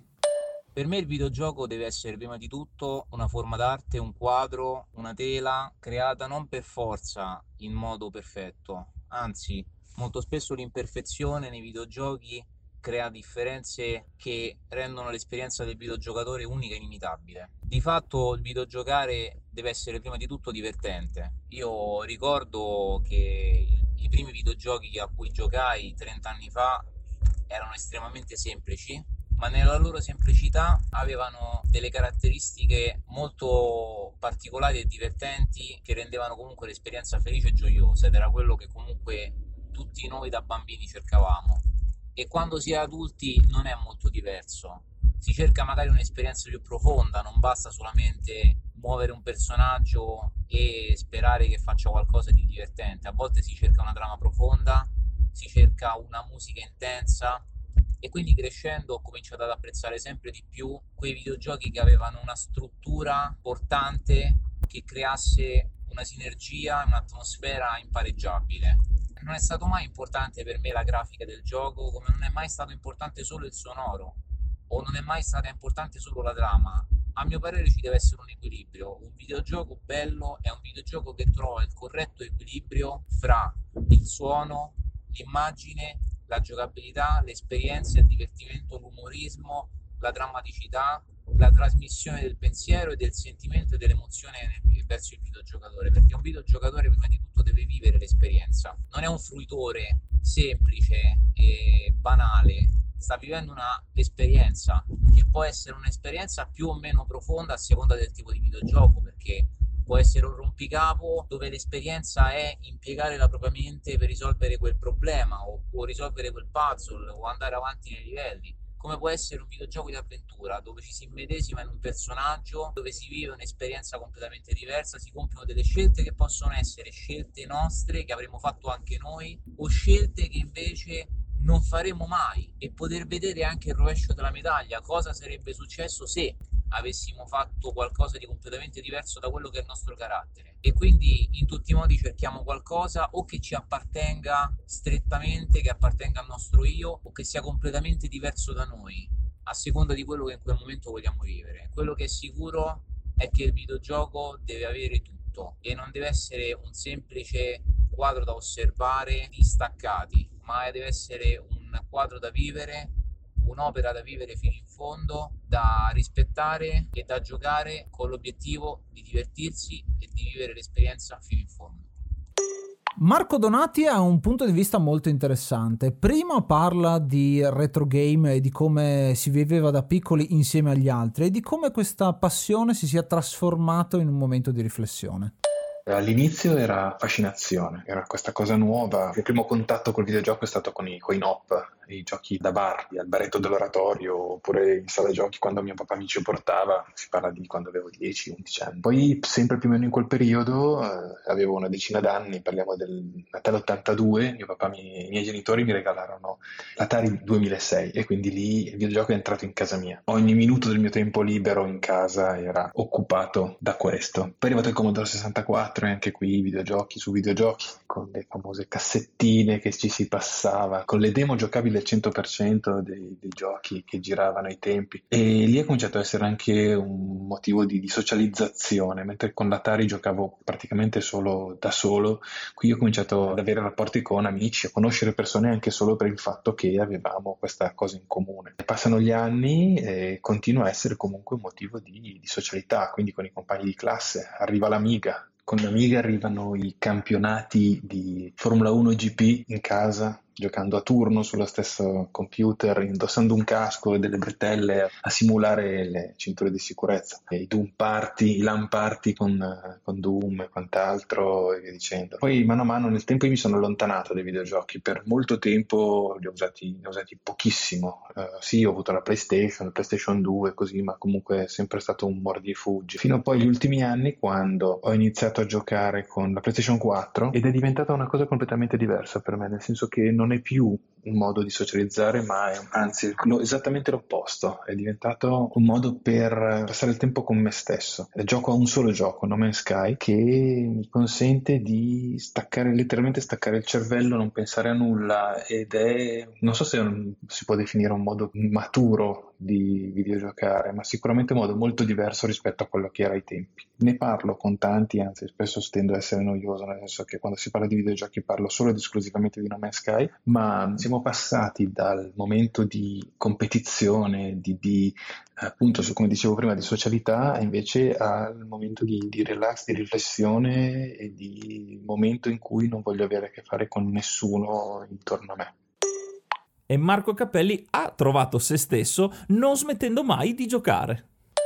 Salute e salve, io sono Marco Cappelli del podcast Storie d'Italia. Per i miei genitori giocare poteva dire solo un certo tipo di giochi, prendere un pallone, correre su un prato, giocare con gli amici in una strada assolata. E ovviamente era una cosa da bambini. Già da ragazzi doveva iniziare l'apprendistato per l'età adulta, che ovviamente è roba seria. Eppure io avevo sempre la testa nei libri poco seri, fantasy e fantascienza soprattutto. Allo struscio in centro io preferivo i giochi di ruolo e il mio pomeriggio ideale era una partita a Civilization 2. Ero un vero nerd. E alla fine i videogiochi per me sono stati un modo per coltivare tutto questo e portarlo su un'altra dimensione, volando in altre terre e in altri luoghi. Giocando ho costruito la mia identità e ho coltivato le mie passioni. Innanzitutto la storia, perché nonostante abbia amato altri tipi di videogioco, è sempre lì che tornano le mie passioni. Il primo gioco che mi ha tenuto incollato ad uno schermo è stato sull'Amiga 500 e metteva Nord contro Sud nella guerra civile americana. Tanti altri, assai più sofisticati, sono arrivati dopo. Civilization, Caesar, Age of Empires, Rome Total War, la meravigliosa saga di Assassin's Creed e infine Europa Universalis 3 e 4, di cui vi ho già parlato. I miei genitori hanno atteso a lungo che smettessi di giocare. Prima o poi metterà la testa a posto e si dedicherà a cose serie, donne, soldi e lavoro. Il liceo lo occuperà troppo, poi qualche anno dopo l'università magari lo farà rinsavire, il matrimonio gli farà abbandonare le sciocchezze dell'infanzia, il lavoro lo costringerà a pensare a guadagnarsi da vivere, i bimbi gli sottrarranno il tempo per se stesso. I miei genitori mi vogliono bene e io voglio bene a loro, ma con loro sommo disappunto e incomprensione non ho ancora smesso di giocare. A volte trovare se stessi vuol dire anche trovare una carriera, un po' come ha fatto Lorenzo Abagnale che ci parla della comunicazione che c'è all'interno del videogioco e all'arte che ne risulta. Allora, vediamo un po' che cos'è il videogioco per me. Mm, è una bella domanda. Diciamo che sicuramente il videogioco è anzitutto una serie di ricordi, ricordi che affondano nella mia giovinezza, nella mia infanzia, perché si può dire che i primi giochi li ho giocati, li ho avuti, ma che avevo penso 8-10 anni. Sono figlio di un grande smanettone, nel senso elettronico si direbbe oggi, un ingegnere che aveva una grande passione per insomma queste macchine. Mi ha sempre parlato, insomma, che ne so, delle prime calcolatrici per dire, dei primi computer che lui usava per lavoro e che quindi insomma portava poi a casa e a un certo punto uno di questi computer divenne il primo computer sul quale io iniziai a giocare. Da lì in poi ecco i primi giochi ricordo erano Prehistoric 2, mi ricordo ancora il comando per avviarlo, pre2.exe, perché così bisogna dire che sono così vecchio da aver partecipato a quella generazione, insomma, che usava MS-DOS solo per giocare, però lo usavo e, e quindi insomma avviare i giochi non era così immediato come oggi, però aveva il suo fascino. E giocavo con un mio amico d'infanzia, appunto Domenico, detto da tutti Mimmo, che saluto se mai ascolterà questa clip. Quindi di lì in poi è tutto un viaggio, da, da, da lì poi insomma arrivò Windows 95, poi Windows 98, giochi sempre più belli, sempre più definiti, poi vabbè giocavo al Super Nintendo sempre di questo mio amico, poi arrivarono gli emulatori, è tutta una gioia per gli emulatori che appunto recuperavano questi giochi che erano già vecchi quando ero al liceo perché appunto erano già passati diversi anni e così via e così via. Dopodiché le console, per me la mia prima console vera e propria è stata la PlayStation 1, poi ho saltato un giro, poi sono passato alla 360 e da lì ho saltato un altro giro finché poi da poco ho avuto una PS4 ora che è uscita la 5. Quindi diciamo che il videogioco per me è sempre stato è stato sempre presente fino a pochi anni fa. Negli ultimi anni mi duole ammettere che purtroppo sono diventato un giocatore un po' della domenica, nel senso che ci gioco molto poco. Da poco mi ci sono riavvicinato grazie appunto alla PlayStation 4 che mi ha regalato un mio caro amico e quindi insomma sto recuperando un po' di giochi della non più next generation, però insomma una generazione ancora fresca. E infine devo dire che il videogioco gioco quindi è diventato attualmente una forma di storytelling, di, di narrazione, un, un'espressione anche artistica se vogliamo, un modo di comunicare, un modo di comunicare storie, visioni, visioni artistiche e così via, un modo che si affianca al cinema, si affianca alla televisione, si affianca alle serie tv, ai libri. Ricapitolando possiamo dire per me il videogioco è quindi ricordo, è comunicazione e intrattenimento e infine è evasione. Lo so che magari i più romantici, più conservatori diranno ma come paragoni? Sì, il videogioco è come i libri prima e anche oggi per fortuna e il film, il cinema, la serie tv e così via, anche il videogioco ovviamente è un'evasione, è un'occasione per esplorare nuovi mondi e per questo sarò sempre grato al mondo dei videogame. E un artista come Alfonso Mr. Buffo ci lascia un contributo molto poetico. Per me videogiocare è qualcosa di ancestrale, di più potente di una coperta di Linux fatta di pixel o poligoni. È come leggere un libro, ma meglio. È come andare in palestra, ma per allenare i riflessi e la fantasia. È come vedere un film, ma esserne il protagonista. Per me videogiocare è non vedere l'ora di tornare a casa dal lavoro, aspettare che sia l'orario giusto quando gli altri dormono, infilarmi le cuffie e immedesimarmi per un'oretta in qualcun altro, provare paura, tensione, incazzarmi e poi volerne ancora, magari il giorno dopo, per sapere come sarà fatta, che colori e che forma avrà la prossima sfida. Per me videogiocare è godere del finale di una storia, quando quella sfida sono riuscito a vincerla. Flavio Carlini di Radio Pirata vuole giocare con voi, ragazzi. Ha fatto un sacco di citazioni, provate a coglierle tutte quante. Alcune sensazioni rimangono fin dall'infanzia. La schermata di caricamento, ormai piuttosto agile se la paragoniamo a quella eterna del Commodore 64, perdonatemi una certa età. Ma già da lì eh, c'è un eh, bel senso d'attesa che rilassa e distacca da una quotidiana frenesia. Portare avanti un gioco per molti offre eh, un senso di realizzazione, eh, quello scarico di dopamina obiettivo dopo obiettivo completato fino al 100% agognato. Per me non è così. Non lo è mai stato. Anzi, per me è un po' il contrario. Portarmi in un tempo sospeso dove non è veramente importante l'obiettivo quanto il percorso. C'è poi la schermata d'avvio, il premi enter per cominciare o il menu iniziale. E già ti senti un po' in un mondo diverso, nel profondo dei Caraibi, nel tentativo spasmodico di diventare un temibile pirata o in una New York tempestata da una nevicata incessante, impegnato in un cammino di vendetta e redenzione segnato da un fiume di pallottole, o nello spazio profondo dove un'antica minaccia incombe sul campo di battaglia di civiltà in un mondo parallelo, dove spada e magia ti permettono di combattere contro invasioni ultraterrene o contro i draghi, a seconda, impegnato in una eterna lotta tra libertà e oppressione attraverso varie epoche della storia, in un complotto eterno nella sfida tra due società segrete su un'isola tropicale a combattere trafficanti internazionali all'ultima munizione mentre esplori tuo malgrado il lato più selvaggio dell'umanità o in un mondo post-apocalittico dove la sopravvivenza passa tra predoni, orribili mutanti e radiazioni a non finire, e in decine e decine di altri mondi, universi e realtà. Perché il videogioco per me in fondo è sempre stato questo, una porta aperta sulla fantasia e uno stimolo enorme per la creatività. Un saluto a Ace e Yuga e grazie dell'invito a partecipare a questo bel progetto collettivo. Da Flavio e da Radio Pirata. Un giocatore di lunga data come Cliff ci spiega il, proprio il bello del videogiocare. Salve a tutti, sono Cliff.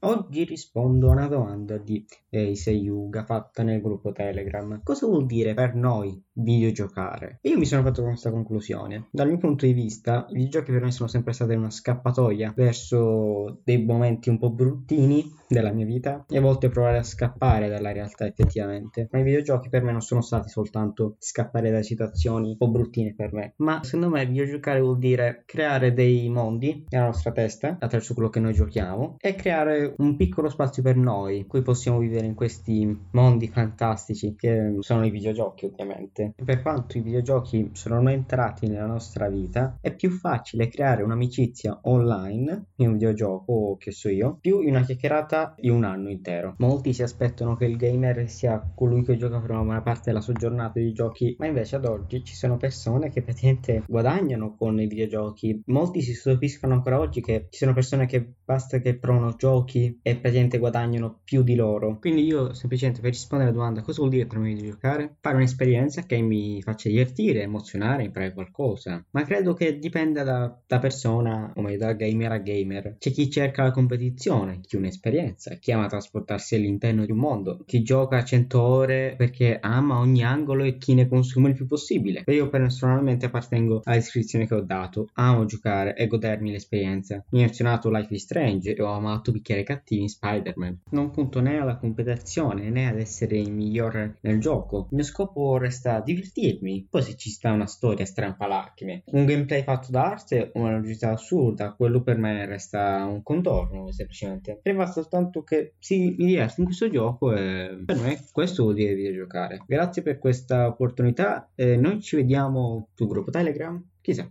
Vabbè. Ciao. Sebastiano Pocchi rincara un po' la dose parlando di quello che è la distrazione, il piacere di giocare. Salve, io sono Sebastiano. Ringrazio innanzitutto Ace e Yuga per avermi dato questo piccolo spazio in cui provare a spiegare che cos'è per me videogiocare. Videogiocare è una passione che ho da tanti anni e la cosa che apprezzo di più del videogioco, che è anche per me il grande potere che ha questo medium, è la capacità che ha di disconnettermi dal presente, di distrarmi dalle preoccupazioni, dalle ansie, magari da un problema che mi assilla in quel momento e di riuscire a rivolgere la mente, i miei pensieri da un'altra parte. Ora, questo effetto, questa disconnessione dal presente, dal momento, mi succede anche quando mi dedico ad altri contenuti. Ad esempio, vi può succedere quando leggo un romanzo, oppure quando guardo un film. Anche lo sport ha su di me questo effetto, questa capacità di farmi scollegare per un momento dai pensieri. Ma a mio parere, videogiocare è quell'attività che permette di massimizzare proprio il processo di distrazione, di, di distacco dal tuo momento, dal, dalle tue preoccupazioni. Perché appunto il videogioco permette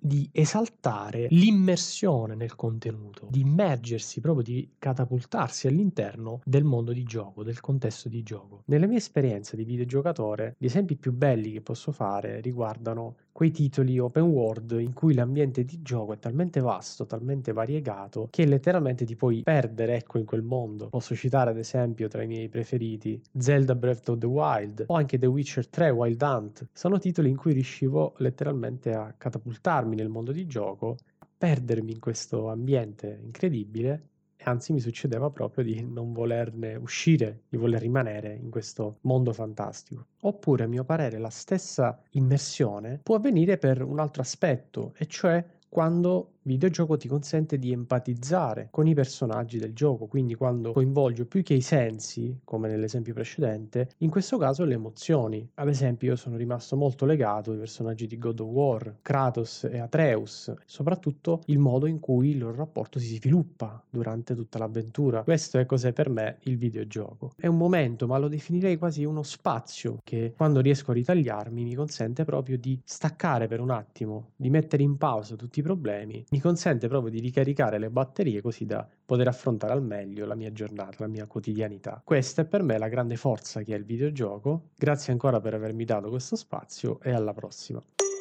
Piacere che si può spiegare anche chimicamente, come ci spiega Soul Kite il dottor Paolo Bruniera. Per me videogiocare è prima di tutto realizzare un desiderio, entrare nel mondo del gioco che ho scelto, acquisire i superpoteri e l'abilità del mio personaggio, raggiungere un risultato. Giocare è proprio il superare una difficoltà. Uno schema di gioco mi permette di soddisfare una parte profonda di me. Quando accade mi sento subito l'effetto del rilascio della dopamina e inizia il desiderio di averne ancora, di continuare a giocare. Detta così sembra proprio una dipendenza, ma non è tale se sono io a scegliere quando cedere. Diventa più un piacere, un momento dedicato a ciò che mi fa stare bene. E poi, ora che ho dei figli, diventa anche condivisione, strumento di educazione, perché nel gioco ci prepariamo a vivere. È così da sempre, solo che ora a tutti gli altri giochi ci sono aggiunti anche i videogiochi che danno possibilità che prima non c'erano. E poi ci sono i videogiochi vintage che mi portano indietro nel tempo, quando si poteva giocare solo in sala giochi o al bar o solo poche partite perché costavano un botto per un ragazzino. Quanti ricordi si scatenano davanti a Pac-Man o Popeye? E è un po' come guardare per l'ennesima volta una poltrona per due quando è il periodo di Natale o Willy Wonka e la fabbrica di cioccolato. Per me videogiocare è ricordare, crescere, imparare, socializzare, condividere, divertirmi, insegnare e oggi significa anche lavorare, visto che il mondo del gaming sta diventando parte del mio lavoro. Quindi il videogioco per me oggi è veramente qualcosa di straordinario e sinceramente non ho nessuna voglia di smettere. Rebecca Guzzo dà un interessante taglio al videogiocare, non il videogiocare direttamente, ma proprio osservare i videogiocatori. Ciao Ace, ciao Yuga, come state? Spero tutto bene. Sicuramente videogiocare è un momento di relax, ovvero io uso il videogioco per staccarmi totalmente dalla realtà, entro al 100% dentro il gioco, dentro la storia e mi medesimo nel personaggio, quindi per me è veramente, cioè quando sto videogiocando cioè, ci deve essere il silenzio assoluto, cioè perché mi devo concentrare, anche perché in realtà, eh, fatemelo dire, sono un po' una pippa. Da questo capirete che non mi piace giocare in compagnia, ma eh, preferisco i giochi in solitaria. Sono molto competitiva, quindi evito di giocarci perché non è un lato della mia personalità che piace molto, quello della competitività, quindi non lo faccio, punto. Però per riempire questo vuoto della compagnia sono una grande osservatrice, quindi per me videogiocare è anche guardare altre persone che giocano. Questa cosa ce l'ho da quando sono piccola perché mio padre giocava a Tomb Raider, io ero terrorizzata nei momenti in cui la musichetta diventava ansiogena, se si può dire così, passatemi il termine, e quindi io mi nascondevo sotto il tavolo, ma intanto dicevo a mio padre, papà, ma sono passati i cattivi, sono passati i mostri, l'hai ucciso, l'hai ucciso, però quando c'era la parte quella avventurosa lo guardavo molto volentieri e questa cosa mi è un po' rimasta, quindi vedere altre persone che giocano mi intrattiene e quindi sono, cioè è come se giocassi io. Poi se uno bravo mi dà ancora più soddisfazione, ecco, perché magari se fosse qualcuno che si dimentica di andare a vedere qualcosa, di non essere scrupoloso al 100%, lì potrei dire no, devi andare a destra, no, devi andare a sinistra. Quindi niente, cioè deve essere un videogiocatore bravo. Quindi avrete capito bene che a me i giochi horror non piacciono, cioè, ovvero, non è che non mi piacciono, il problema è che non riesco a giocarci perché poi dopo non dormo le notti, quindi mi piacciono i giochi tranquilli. E confermo anche quello che ho detto prima, per me videogiocare è un divertimento e quindi non posso, diciamo, permettermi che nel mio momento di divertimento ci sia un momento di di ansia, di, di, stress e di momenti di colpi di scena, però ammetto di averne visto qualcuno, cioè ho visto delle persone che videogiocavano, quindi se hanno delle belle storie, eh, tipo adesso mi sono interessata al videogioco Omori e devo dire che nonostante sia un horror, nonostante non abbia dormito per un paio di notti, quello mi è piaciuto molto. Vi ringrazio di avermi ascoltato fino alla fine, un grosso bacio e buona continuazione. Ciao! I videogiochi possono anche influenzare le future scelte di vita, come ci introduce Gianandrea Muia. Il mio gatto si chiama Morgana, come il personaggio di un videogioco e sta cercando di infilare il muso tra la spada di un videogioco e il cosplay di un videogioco. Questo per fare capire quanto il mondo videoludico abbia influenzato la mia vita, sin dalla più tenera età. Uh, una delle storie che ricordo con più affetto, quella di Full Throttle, voi vi sareste immaginati che ne so, qualcosa di romantico, di delicato. No, no, Full Throttle, motociclisti cazzuti della LucasArts, ha segnato me e anche mio fratello ed è forse stato insieme ai Baker Mice il motivo per cui mi sono approcciato al metal in adolescenza. Un videogioco è stato ciò che mi ha avvicinato ai giochi di ruolo, che è diventata una delle le mie più grandi passioni per i vent'anni successivi ed è stato ciò che mi ha portato a creare una società, farne un lavoro, ovvero Baldur's Gate 2. È stato ciò che mi ha permesso di approfondire il legame con mio fratello, è stato ciò che mi ha permesso di esplorare sentimenti e situazioni che non avrei mai immaginato. Molti si chiedono se il videogioco sia un'arte. Non mi arrogo il diritto di sancire se è così o no ma nella mia opinione sì. I videogiochi mi hanno aiutato a pensare, a riflettere, a mettermi nei panni di personaggi, situazioni che non avrei mai considerato da solo. Alla fine noi, una cosa che mi piace dire è che siamo citazioni di citazioni, niente più che l'insieme di tutto ciò che abbiamo visto, sentito, provato e in questo caso anche giocato. Perché titoli come To the Moon e Finding Paradise che ti permettono di entrare in contatto con i tuoi sentimenti, titoli come Persona 3 che ti fa affrontare la morte, la perdita di qualcuno a te caro, Life is Strange Strange e l'inevitabilità del destino. Metal Gear, spy movie della Madonna, ma in cui si va a parlare di molto di più, in cui Kojima ha sapientemente inserito tematiche sociali, politiche, la deterrenza nucleare. Quanto facilmente avremmo affrontato queste storie se non ci fossero stati videogiochi? Non sarei la persona che sono oggi se non avessi giocato così tanto ai videogiochi e non penso sarei proprio nessuno se non avessi avuto questa passione. Il videogioco viene utilizzato per riuscire a permettere a ragazzi con problemi di apprendimento, problemi di attenzione, problemi sociali sociali di essere più normali. Il videogioco viene usato per permettere a persone anziane che altrimenti sarebbero in un ospizio aspettando l'ultimo giorno di partecipare a una liga esportiva di Counter-Strike e sentirsi più giovani e combattere malattie come l'artrite maneggiando un mouse. Il videogioco ha permesso a molti di scoprire la bellezza della musica strumentale classica. Il videogioco ha permesso a persone di scoprire un modo per entrare più in contatto con i propri figli o con i propri genitori. E se sono in grado di parlare così, di dire queste cose, di formulare certi pensieri che potrebbero essere tranquillamente delle vaccate perché ho dormito 4 ore stanotte. Di certo è anche grazie ai videogiochi e alle persone talentuosissime che li hanno scritti, sviluppati, recitati. A volte i videogiochi possono anche essere un modo per integrare la realtà, un po' come ci spiega Arthur.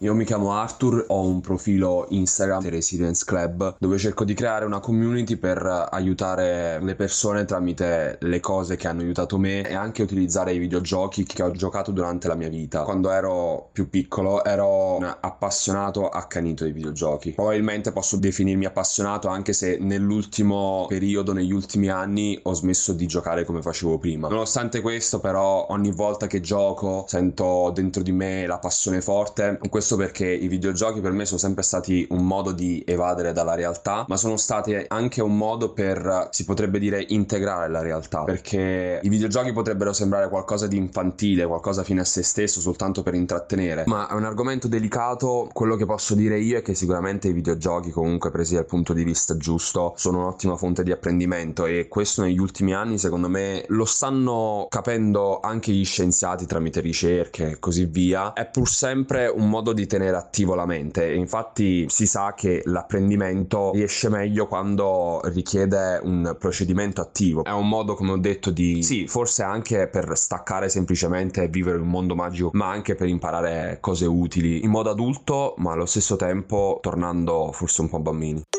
L'immersione e la libertà all'interno dei videogiochi è sempre stato un argomento molto interessante, come puntualizza Andrea Guariento.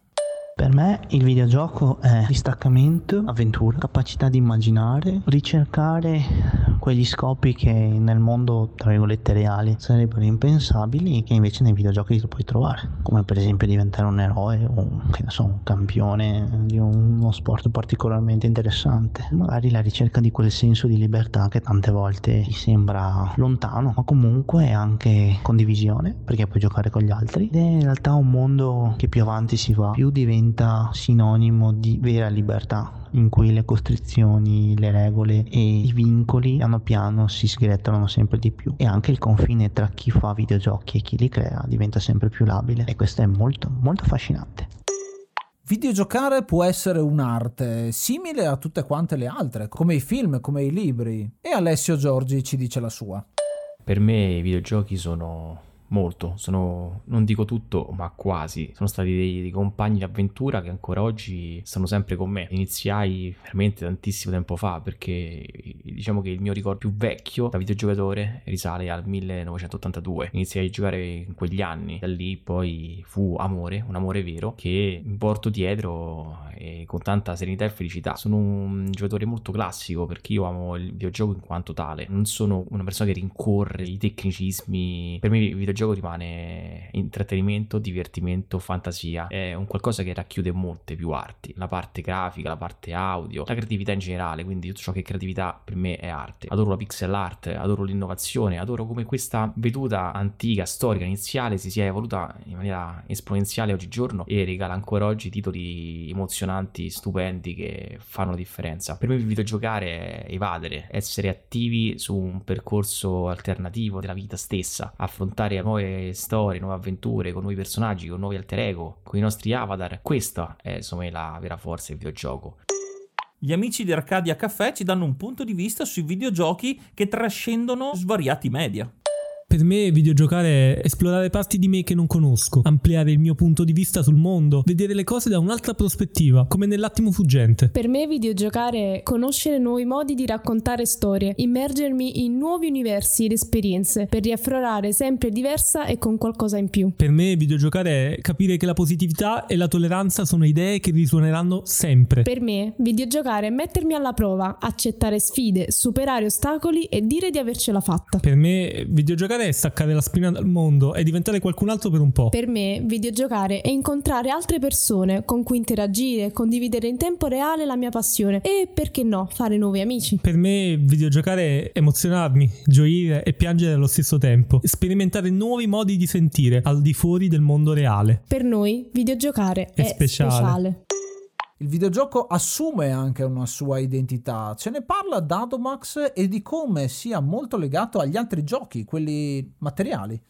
Fin da bambino ho sempre prestato particolare attenzione alle attività che permettevano di scatenare la mia fantasia. Non è un caso che nelle letterine di Natale andavo a scrivere sempre a Babbo Natale di portarmi dei giocattoli che permettessero di inventare storie, come le micro machine, far girare quelle macchinine in un mondo che potevo controllare, un mondo in miniatura, era qualcosa che mi piaceva un sacco e mi è sempre interessato dunque poter controllare dei personaggi all'interno di piccoli mondi ed inventare delle storie. Contemporaneamente ricordo che mi piacevano tantissimi cartoni animati, cioè assistere ad una storia bella, precisa, scritta bene, con i vari personaggi che imparavi a conoscere, era qualcosa che mi affascinava tantissimo. Ebbene, se è chiaro questo concetto, è chiarissimo anche a questo punto perché amassi così tanto i videogiochi, perché andavano a prendere il meglio di questi due mondi che vi ho appena descritti e li mettevano insieme. Cioè, i videogiochi erano dei mondi in miniatura come accadeva anche per i giocattoli, ma contemporaneamente presentavano anche una storia strutturata che mi permetteva di vivere all'interno di questa storia nei panni di un personaggio e di non controllarli tutti, che potrebbe sembrare banale, ma quando giocavo con le micro machine per dire io vincevo sempre, perché sostanzialmente controllavo tutta la storia. La cosa che mi piaceva nei videogiochi è che io non ero sempre il vincitore, ma dovevo effettivamente impegnarmi per riuscire a ritagliarmi il mio posto in quel mondo che andavo poi comunque a completare con la mia fantasia. Ecco, la mia passione per i videogiochi nasce nasce da lì, quindi da quando ero bambino, e nel corso della mia vita poi si è andata ad espandere, ad approfondire, ma potrei dire sostanzialmente che anche al giorno d'oggi la motivazione per cui gioco è quella, cioè per quelle brevi porzioni di tempo andare a catapultarmi in un altro mondo e vivere un'altra vita,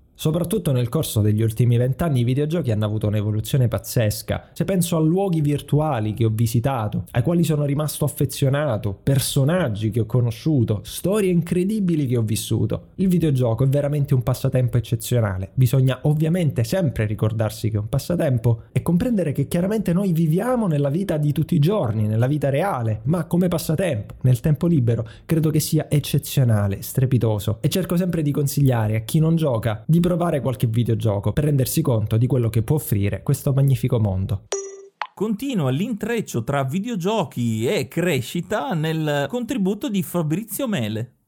Come tutti gli appassionati ho iniziato presto. Mi ricordo benissimo il mio primo gioco che si chiamava La bottega dei giochi del signor Meraviglia, che era un didattico per Windows 95 punta e clicca, no? Con tutti quanti i minigiochi. C'era questo negozio pieno di giochini che tu li cliccavi e andavi sui minigiochi. Il mio primo gioco serio invece per PC è stato Age of Empires 2, acquistato dopo anni di gioco sulla demo di Age of Empires 1. Una serie di ricordi vividissimi e importanti poi sono le mattine di Santa Lucia, che è un po' il Babbo Natale di alcune aree del nord. E non scorderò mai l'emozione di svegliarmi, di trovare sul tavolo della cucina un bellissimo Game Boy Color trasparente con l'amatissimo Pokémon giallo che ho consumato. E poi durante la mattinata scolastica, perché di solito il 13 dicembre era una mattina di scuola, ovviamente, non riuscissi a pensare altro al Game Boy che mi aspettava a casa. Ne parlavo con gli amici amici e tutti quanti avevamo i nostri regali da condividere, da dire ah io ho ricevuto Pokémon rosso e invece io il blu, bellissimo. E ho bruciato innumerevoli ore di studio organizzando LAN party di Call of Duty 4 in università. Credo che alla fine siano proprio gli amici dei videogiochi una delle ragioni che mi spinge a giocare così tanto, al netto chiaramente di tutti quanti quei giochi single player che giochi per la storia. Per un sacco di tempo la mia serata è stata tornare a casa, cenare rapidamente e salire su TeamSpeak su un server bellissimo privato che aveva avevamo messo insieme con lo sputo e giocare a League of Legends ed è stata questa qua mm, e anche in questa pandemia è un po' il trovarsi con gli amici, il passare del tempo, dell'ottimo tempo ed è un po' la bellezza del gioco sociale tra virgolette perché è chiaro tu puoi giocare contro sconosciuti però non è mai così divertente come giocare con i tuoi amici.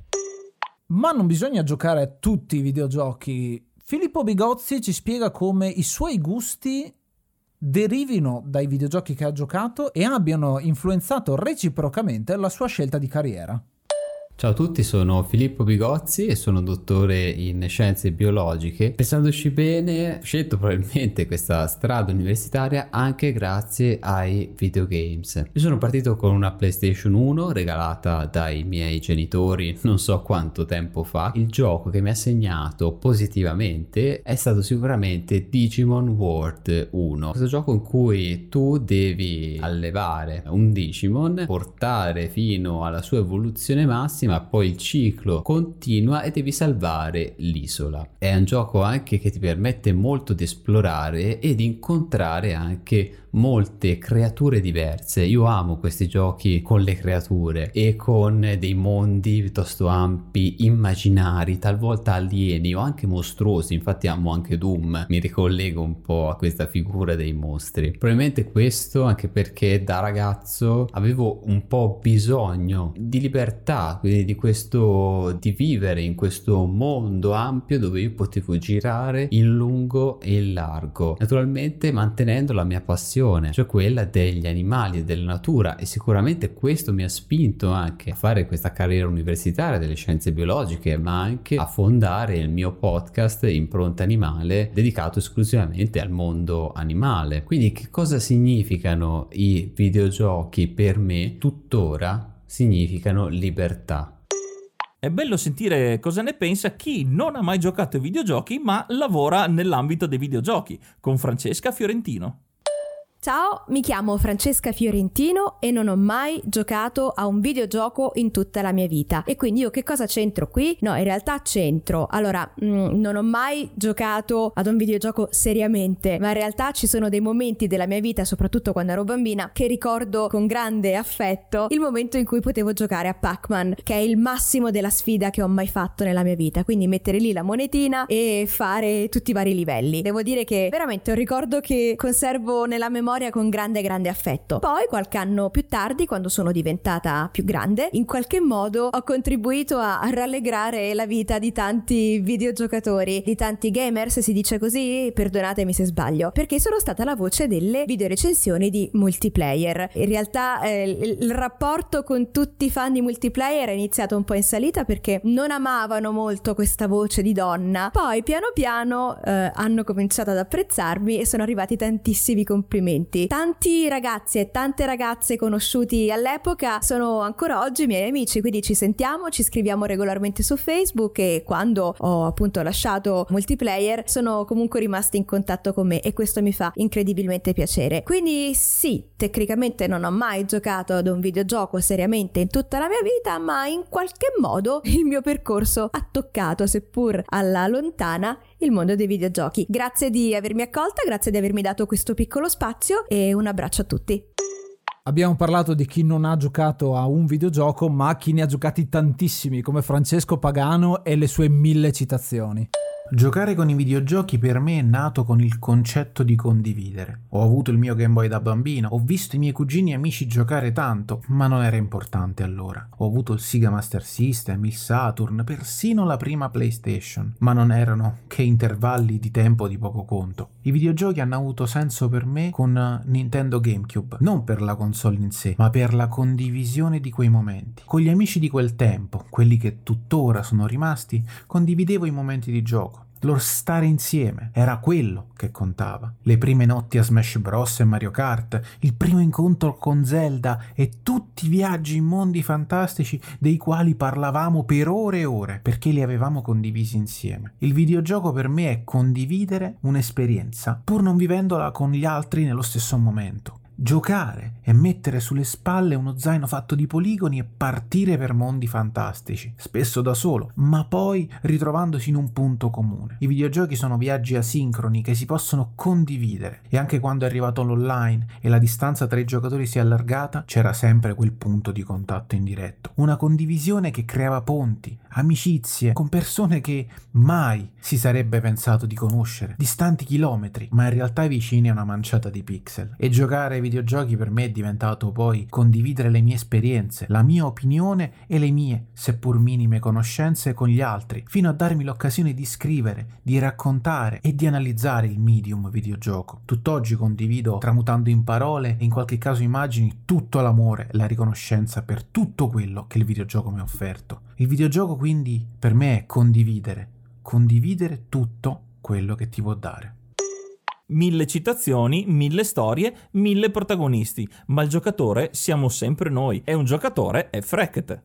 Uè, ciao patatoni, io sono Fregt e sono un fumettista e anche podcaster. Secondo me la parola videogioco è una parola riduttiva. Io parlo di esperienze immersive. Quando gioco a un videogioco io vivo quella storia, io vivo quel mondo, io vivo quel personaggio. In quel momento sono io il cavaliere di Dark Souls, sono io Super Mario che deve salvare Peach. Per questo il videogioco è un medium con le potenzialità enormi, perché se con il cinema noi viviamo la storia come se l'immaginata il regista, se con il libro noi viviamo e ci immaginiamo la storia che ci racconta uno scrittore, con il videogioco facciamo un passo in più. Siamo noi gli idraulici all'interno del mondo dei funghi, siamo noi che viviamo l'ambiente del videogioco, siamo noi che viviamo la storia e sono le nostre imprese che salvano il mondo, sono le nostre scelte che mandano avanti la trama e quando è possibile siamo noi che decidiamo il finale da dare alla storia. E questi videogiochi che stanno nascendo adesso con questa spiccata natura narrativa sono il futuro futuro. Se tutti i media all'inizio sono limitati, come il cinema che era in bianco e nero, era muto e si ispirava al teatro, anche il videogioco all'inizio era molto limitato a dei giochini, dei passatempi, degli scacciapensieri,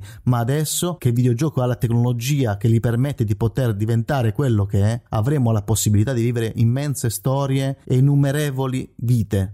Fuggire da Raccoon City, distruggere il Metal Gear, vincere il torneo Tekken e salvare ancora e ancora e ancora il mondo. E sarà bellissimo chiudere gli occhi e pensare a tutte le avventure che abbiamo vissuto. Solo il videogioco può fare questo, solo videogiocare, solo avere queste esperienze immersive. Da Freget è tutto, linea studio.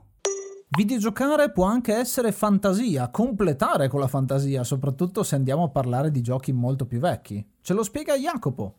Inizialmente videogiocare per me è iniziato tutto con il Commodore 64. Mio zio l'aveva portato a casa e quindi me l'ha lasciato. Io sapevo fare tipo tre comandi in croce dove facevo partire qualche, quei pochi videogiochi che c'erano al tempo, quindi dei agglomerati di pixel che facevano cose. E ogni tanto ci giocavo, soprattutto ci giocavo con alcuni amici. Quello che non faceva il gioco, perché l'immersività ai tempi era quello che era, eh, lo facevamo noi. Mi ricordo che c'era un gioco in cui bisognava sparare dei carri armati che si avvicinavano al proprio, tanto per dirti il cannone comando del carro armato erano dei pixel arancioni che si allungavano, si abbassavano in base a come si alzasse o si abbassasse il cannone e noi contemporaneamente mentre giocavamo a questo sulla tv fingevamo di essere dentro questo carro armato quindi di fare anche altre cose dentro questo carro armato. Era un fantasia unita anche all'attività principale. Poi dopo crescendo e crescendo anche il mondo dei videogiochi è diventato sempre più un immergersi in mondi, storie nuove, inaspettate e poi c'è tutta una filosofia sui roguelike, cioè sul fatto che siano giochi che bisogna iniziare da capo e quindi ogni volta diventi più bravo non tanto perché sblocchi delle abilità migliori nel gioco ma perché sei tu che diventi più bravo. Quindi anche quello mi piace. Quindi i giochi di riflessi e di tutto sono, sono molto belli. Ci sentiamo presto. Ciao ciao. Videogiocare è anche libertà di esprimere il proprio gusto, senza prevaricare gli altri. Un bel ragionamento di Crystal Cross. Ciao ragazzi, beh questa domanda è in realtà interessante perché per quanto basilare sia potrebbe anche metterti in difficoltà come sta succedendo a me perché chiedere che cosa significa per te videogiocare è una cosa che in realtà non mi è quasi mai successo di pensare ed è una domanda che quasi mai nessuno ti pone. Di solito ti dicono ma perché giochi a quel gioco? Oppure perché ti piace così tanto quel gioco? Perché non ti piace quel gioco? Perché giochi a quella piattaforma rispetto a un'altra? È sempre qualcosa nel dettaglio. Videogiocare nel complesso è difficile dirlo, perché in realtà è una parte bella grossa della mia vita che ha a che fare in buona parte con l'intrattenimento e in altra parte con un qualcosa di più. Per me videogiocare significa un sacco di roba tutta quanta insieme, so gradire sia autentiche opere d'arte che dopo averle giocate ti lasciano un attimino smarrito, come se avessero veramente influito su quello che pensi, su quello che credi, su quello che pensi sia possibile nel videogioco, è capitato spesso, e ci sono degli altri giochi che invece non fanno niente di tutto questo, ma ti divertono comunque da matti. Per esempio, eh, prendere e sparare a tutto quello che ti si para davanti agli occhi senza la minima pietà e senza il minimo dialogo e la minima esitazione. Io credo che siano due cose che fanno parte del mondo dei videogiochi che sono più comuni in me e mi piace sia l'opera più complessa, sia un gioco che sia ben realizzato con lo scopo di farti divertire e basta. E vedere tante persone che sono appassionate di tante cose diverse è anche un'occasione di scambio se vogliamo, di discussione. E quindi l'ultima cosa che vorrei dire è che il videogioco è dannatamente libertà. I ragazzi del Limit Break Podcast ci dicono proprio come i limiti siano quelli da superare per emozionarsi e immergersi in mondi nuovi. Ciao a tutti, siamo Cristian e Nicola del podcast Limit Break. Per me videogiocare significa poter davvero vivere in prima persona un'avventura con un coinvolgimento che è ancora maggiore di quanto magari non mi possa offrire un libro o la visione di un film. E sicuramente se devo pensare a un momento in cui mi sono reso conto di quanto effettivamente potessi sentirmi parte integrante di un videogioco, mi viene in mente quando ho giocato a Final Fantasy VIII e lì davvero mi sono immedesimato per la prima volta in una storia anche anche se avevo appena sette anni e da quel momento il mio approccio con i videogiochi è cambiato totalmente. Poi si è evoluto ovviamente anche nel tempo, col passare degli anni. Questo mi ha portato anche a fare e rifare gli stessi titoli diverse volte perché volevo apprezzarne davvero ogni singola sfumatura. Quindi ci sono giochi che ho rifatto credo decine di volte. Oggi mi rendo conto che il tempo per giocare non è molto, però nonostante questo ogni volta che sono davanti alla console mi ci dedico pienamente perché ci sono dei giochi che sono delle vere e proprie proprie opere d'arte. Beh, in modo simile a Christian, per me videogiocare significa immergermi completamente in un altro mondo, dimenticarmi per un attimo di tutto ciò che mi circonda e ritagliarmi il mio angolo e il mio periodo di totale spensieratezza in cui posso immedesimarmi completamente nei personaggi e sentirmi davvero partecipe della storia che il videogioco racconta. Personalmente, infatti, penso che i giochi che più di tutti mi lasciano un segno e mi restano dentro, mi restano impressi nella memoria anche a distanza di anni, sono quelli che mi fanno emozionare e con emozionare intendo che mi fanno provare gioia, paura, tristezza, rabbia, qualunque tipo di emozione. Giusto per citarne un paio, due esempi recenti che mi vengono in mente sono ad esempio Red Dead Redemption 2 e ovviamente Final Fantasy VII Remake. Noi vi ringraziamo ancora una volta per averci ospitato e speriamo di risentirci presto. Ciao a tutti! L'esperienza di Mighty Pirate su come rilassarsi videogiocando prendendosi il proprio tempo. Sono Michele Zardi, conosciuto anche come Mighty Pirate. Non sono forse il più grande videogiocatore che avrete ospitato qua, però giochicchio da sempre, soprattutto quando ero piccolo, giocavo abbastanza, avevo un computer con MS-DOS con alcuni giochi installati, c'era Wolfenstein, ma anche alcuni giochi che ricordo si chiamavano Cosmo o Jill, quelli preinstallati nel computer che mi divertivano tanto, e avevo un Sega Master System in cui non sono mai riuscito a finire Sonic 2, Alex Kidd poi praticamente infinibile. Con il computer negli anni ho scoperto il genere delle avventure grafiche, che è il genere su cui torno veramente eh, in ogni periodo in cui sono un pochino stressato, un pochino impensierito, ho bisogno di distendere un po' la mente, ho scoperto la saga di Monkey Island quando avevo credo 11-12 anni con Curse of Monkey Island, da lì è nato il mio amore per il genere delle avventure grafiche, punte e clicca soprattutto,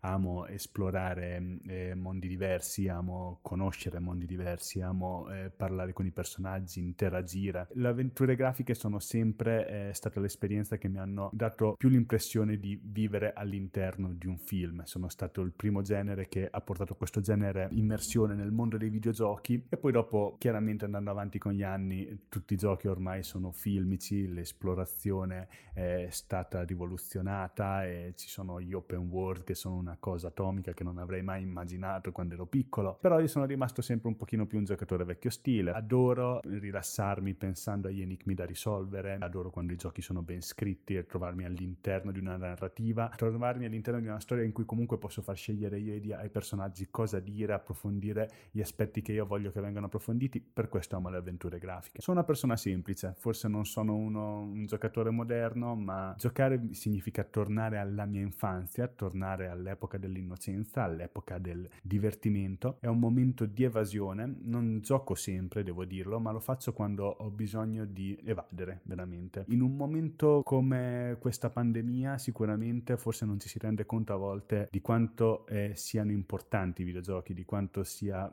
utile averli e di quanto sia utile avere almeno con delle console o con dei PC la possibilità di esplorare altri mondi. È una cosa grandiosa, è un media che veramente io tutte le volte che gioco dico eh, dovrei giocare di più e probabilmente andando avanti lo farò sempre più spesso.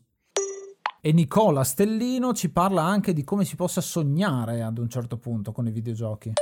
Videogiocare può essere apparentemente un concetto molto semplice, ma che in realtà racchiude in se stesso tante tante cose diverse e questo lo rendono speciale. Videogiocare può essere simile a guardare un film o a leggere un libro, ma con la differenza che le storie che ti raccontano sei davvero partecipe, puoi anche essere in grado di modellarle a tuo piacimento, cose che con gli altri tipi di intrattenimento non puoi fare. Poi i videogiochi sono anche un po' come delle sfide, come molti sport o prove di abilità in cui spesso il riconoscimento può essere semplicemente l'averlo portato a termine o anche un banalissimo plin di un trofeo sbloccato. Videogiocare ti fa anche socializzare, ti permette di conoscere gente di tutto il mondo, poter cooperare con loro o anche sfidarli in battaglia all'ultimo sangue. Videogiocare può essere anche come guardare dei quadri o ascoltare della musica, perché visivamente i videogiochi ti possono catapultare in scenari mozzafiato, farti visitare paesi lontani o fantastici con la possibilità di esplorarli a tuo piacimento, il tutto spesso accompagnato da melodie in grado da, di farti provare fortissime emozioni. Videogiocare insomma vuol dire mm, liberare la fantasia, riuscire a farti viaggiare con la mente e spesso semplicemente farti sognare. Raffaele Cinquegrana di Console Generation riflette su come nei videogiochi si possono fare un sacco di cose non possibili nella vita vera una sfida, la possibilità di essere qualcun altro, di visitare dei mondi che normalmente non potrei mai pensare di visitare, oppure anche soltanto di fare qualche cosa che nella mia vita normale non farei mai, come anche per esempio prendere una curva a tutta velocità e andare in derapata e magari sfiorare o anche eventualmente colpire l'auto avversaria nel tentativo di riuscire ad arrivare in prima posizione, o ancora conoscere nuovi amici, incontrarsi, chiacchierare, condividere la propria passione. Cos'è videogiocare per me? Per me videogiocare è un po' tutto questo e molto molto di più. È un qualche cosa che mi accompagna fin da quando ero molto piccolo e lì con i computer dell'epoca io ho iniziato a giocare con il VIC-20 eh, era soltanto una questione di riflessi e di tanta immaginazione perché chiaramente i pixel non ti permettevano di vivere nei mondi così realistici come quelli che abbiamo oggi sulle nostre console e sui nostri computer. E allora via col joystick eh, a tentare di evitare il nemico oppure nel conquistare la particolare base nel minor tempo possibile oppure magari sparare a più non posso nel tentativo di superare questi livelli che poi una fine in realtà non ce l'avevano. Ed è sempre diventata poi una passione in crescendo, eh, non è mai calata al punto da dire non mi interessa più. E anzi, ho esteso l'interesse verso tanti altri generi, tante altre storie che prima magari non consideravo nemmeno, anche soltanto il piacere di vivere in prima persona un'avventura, un'avventura che poi alla fine è una narrazione, tante scelte, scegli una cosa, scegli un'altra e ti immedesimi ancora di più nel personaggio che stai vivendo. Oppure, pensando agli ultimi Walking Simulator, la capacità di riuscire a immergerti in uno scenario e piano piano scoprire quella che è la storia senza necessariamente avere una sfida. Il videogioco è tutto questo, il videogioco è anche di più, è anche entrare all'interno di un mondo completamente virtuale, che la realtà virtuale è proprio questo, un qualche cosa che è difficile da spiegare a voce, ma che è bellissimo da provare in prima persona. Beh, per me videogiocare è tutto questo e forse ancora di più e mi auguro che veramente chiunque di voi riesca a provare le emozioni che provo io tutte le volte che mi metto al pad e non è soltanto una questione di grafica, non è soltanto una questione di avere l'ultimo ritrovato in termini di gameplay oppure magari la novità assoluta, semplicemente il fatto di mettersi lì sul divano con il pad in mano e riuscire a vivere un'altra vita. Oppure, anziché fare cose che non puoi fare altrove, ottenere quella gratificazione che magari non hai in quel momento della vita. Ce lo spiega Razonix, il creatore della nostra sigla. Per me videogiocare non è solo un modo per intrattenersi dopo una giornata stancante, ma bensì un modo per evadere quel paio d'ore dalla realtà. Per esempio, è molto soddisfacente sedersi al proprio videogioco preferito ed immergersi in mondi, viverli, divertirsi ed emozionarsi, grazie ad una semplice interazione. Rispondendo alla domanda cosa vuol dire per me videogiocare, eh, mi viene in mente un aneddoto che ho a cuore dove, dove si parla di un me bambino bambino che dopo, che dopo essere tornato da scuola, che ne so, dopo una giornata brutta, che la maestra gli ha dato un brutto voto e quindi anche i genitori non sono contenti di questo, mi sedevo davanti al mio videogioco preferito, ovvero Castlevania per il Nintendo, datato 1991 giù di lì, ed in quel momento la mia tristezza si estingueva e soprattutto dopo che finivo il gioco appariva la schermata dove il team creativo di che ha fatto il gioco eh, si complimentava con me per aver giocato e aver finito il loro gioco. E questa secondo me è una cosa davvero bellissima e per un ragazzino cioè, è veramente tanto, veramente importante. Walter riporta ancora e ci dice come l'esperienza lo aiuti a consigliare i videogiochi alle persone e il suo sogno nel cassetto di volerli creare. Videogiocare per me significa vivere un'avventura. Tante avventure, in effetti, tutte diverse. Ho iniziato a tre anni con eh, un vecchio Commodore 64 seduto sulle ginocchia di mio padre e non ho mai smesso. Non c'è mai stato un periodo della mia vita nel quale io non abbia desiderato videogiocare. Molto spesso significa ritagliarmi del tempo per me stesso, chiudere il mondo fuori dalla porta, immergermi in una storia diventando qualcun altro per un po'. Alcune volte significa del tempo ben speso con degli amici, in diretta o indifferita. Una cosa che mi è sempre piaciuto fare è regalare o comunque consigliare i videogiochi che ritengo più belli alle persone care. La, la, trovo una forma molto bella di condivisione. Mi piace pensare, mi piace l'idea di far provare loro le stesse belle emozioni che ho provato io. E molti dei miei ricordi sono legati ai videogiochi, dell'infanzia passata con mio padre, gli ultimi momenti trascorsi insieme a mia madre, alla quale in, in, tarda età ho fatto provare tutte le avventure grafiche che ritenevo più belle. Anche aneddoti che riguardano le mie ex, per esempio, o vecchi amici che, che non sento più. In qualsiasi momento della mia vita c'era sempre un videogioco ad accompagnarmi E tutt'oggi, nonostante l'età forse un po' avanzata per il mercato, sto studiando per crearne di miei, nella speranza un giorno di, di lasciare in qualcun altro quello stesso magico qualcosa che non riesco bene a definire, ma che i videogiochi hanno sempre lasciato in me. Serena Aronica, che è una creatrice di videogiochi, ci racconta la sua esperienza.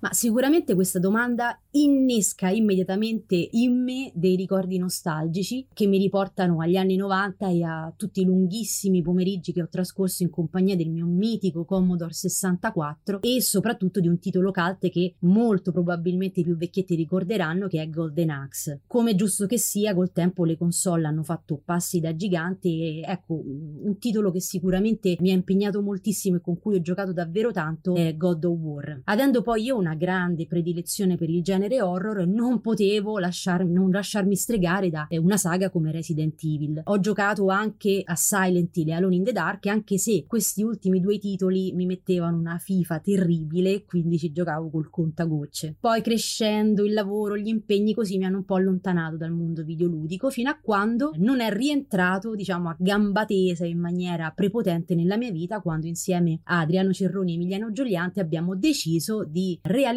un videogioco, Igor Escape from Bishop, videogioco ispirato ad un personaggio sopra le righe, ovvero uno zombie eh, che parla in romanaccio. Abbiamo deciso di dare vita ad un punto e clicca classico in stile anni 90, però con una grafica e con delle meccaniche di ultima generazione. Il progetto ci ha portato via un anno e mezzo, anche perché lavorandoci in tre diventa un, un'impresa quasi titanica, però oggi il gioco è disponibile sulla piattaforma di Steam e quindi è stato portato a termine e per me è stato sicuramente un, un grande motivo di, di, di, orgoglio perché ecco eh, non avrei mai immaginato di poter eh, affrontare una sfida del genere e vincerla diciamo. Inoltre lavorare a un videogioco mi ha dato la possibilità di vedere il mondo videoludico da, una, da un punto di vista completamente diverso, quindi non più da giocatore, da fruitore del prodotto, ma stando dietro le quinte, quindi vedendo proprio come nasce, come si sviluppa, come si programma, come si si, crea, come si, rivol- come si risolvono tutti i vari, i vari, problemi che si presentano man mano che si procede con, con lo sviluppo del, del, gioco. E sicuramente mi ha, come dire, mi ha permesso di apprezzare in maniera molto più completa quello che è poi un,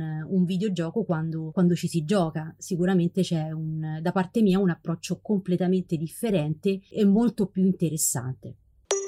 Un altro esempio di carriera influenzata dai videogiochi ce la dà Alessandro Proietti. Ciao, mi chiamo Alessandro e videogioco da quando avevo più o meno 4 o 5 anni, ma credo che all'inizio videogiocare per me fosse solo un passatempo. Poi verso i 12-13 anni ho cominciato a capire meglio quale fosse la reale utilità di videogiocare, che non è solo quella di divertirsi, ma è quella di vivere una storia a 360 gradi, perché da scrittore e da amante di cinema conosco perfettamente la sensazione di voler immergersi ancora di più in un mondo che ci piace piace, in un mondo che ci attira e il videogioco ci permette di fare questo. Quando ho cominciato a giocare su PC con uh, Oblivion, Morrowind, giochi fantastici che ti buttavano in un mondo gigantesco pieno di cose da fare, ho capito che quello era ciò che volevo fare ed è per questo che nel corso degli anni mi sono buttato nello sviluppo di videogiochi perché credo che giocare sia uno dei momenti più belli della giornata e soprattutto un modo per eh, creare una connessione più profonda tra chi il gioco lo pensa e chi lo va effettivamente a giocare. Videogiocare può anche essere un modo per attivare la mente, usare il cervello per qualcosa di molto creativo. Ce lo spiega Marco Burberi. Allora, io sono Marco Burberi, conosciuto su YouTube come il folletto Burbero. Da piccolo poter giocare ai videogiochi voleva dire muovere i personaggi in televisione. Questo era poter vivere un'avventura invece di essere passivo, essere attivo nello svolgersi di un'avventura, che sia solamente un idraulico che salta su dei tubi e su delle piattaforme. Era già una cosa strepitosa. Io sono classe 1984, appena mi comprarono il Super Nintendo ero uno dei bambini più felici del mondo. Perché? Perché perché potevo vivere un'avventura, una storia che nella vita normale non potevo vivere. Infatti il mio genere preferito è il genere avventura. Per computer eh, uno dei miei giochi preferiti in assoluto è stato ed è tuttora Skyrim. Mi piacciono i giochi dove vivi un'avventura che non puoi vivere nella vita normale. Questo è quello che cercavo fin da piccolo. Per fare un sunto, videogiocare per me vuol dire poter accedere a una finestra nel mondo dell'immaginazione. Un saluto a tutti. Come ci dice il buon Marco, i videogiochi aiutano a sviluppare il cervello ed il pensiero laterale per superare gli enigmi. Ciao a tutti, sono Marco Champier di Cinico ma non troppo e di Crime and Comedy. Allora, io sono un giocatore di vecchia, vecchissima data. Io ho cominciato a giocare col VIC-20, me l'avevano regalato per la prima comunione, poi sono passato al Commodore 64, all'Amiga 500 e per me videogiocare è sempre stata una parte molto importante della mia vita. E tra l'altro, grazie ai videogiochi, credo di aver imparato una cosa molto importante, ossia il pensiero laterale. Perché io sono sempre stato appassionato di avventure grafiche, ho giocato ai vari Zack McCracken, Day of the Tentacle, vari Monkey Island, eccetera. Per me videogiocare è sempre stato un modo di superare delle sfide che aveva pensato altra gente e, e mi dava la possibilità di imparare a ragionare in modo completamente diverso da quello che avrei fatto io normalmente. Poi questa cosa qui è rimasta negli anni, praticamente adesso sono appassionato solo dei giochi in single player. Se il gioco è multiplayer non mi attrae tanto. E adesso che sono grande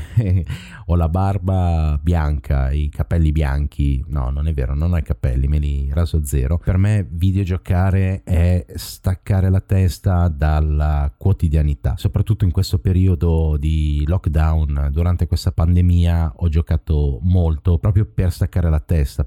Da quando sono cresciuto, per me videogiocare è sempre stato entrare in un mondo alternativo al mio mio per appunto rilassarmi, per cercare di non pensare ai vari problemi che più o meno tutti incontriamo durante la giornata. Videogiocare per me alla fine è sempre stato svago, è sempre stato ragionamento, è sempre stato quel divertimento impegnato che non è solo svago. Io vi ringrazio di avermi ascoltato e di aver accettato le, i miei due centesimi sul videogioco. Vi saluto e vi ringrazio. Ciao.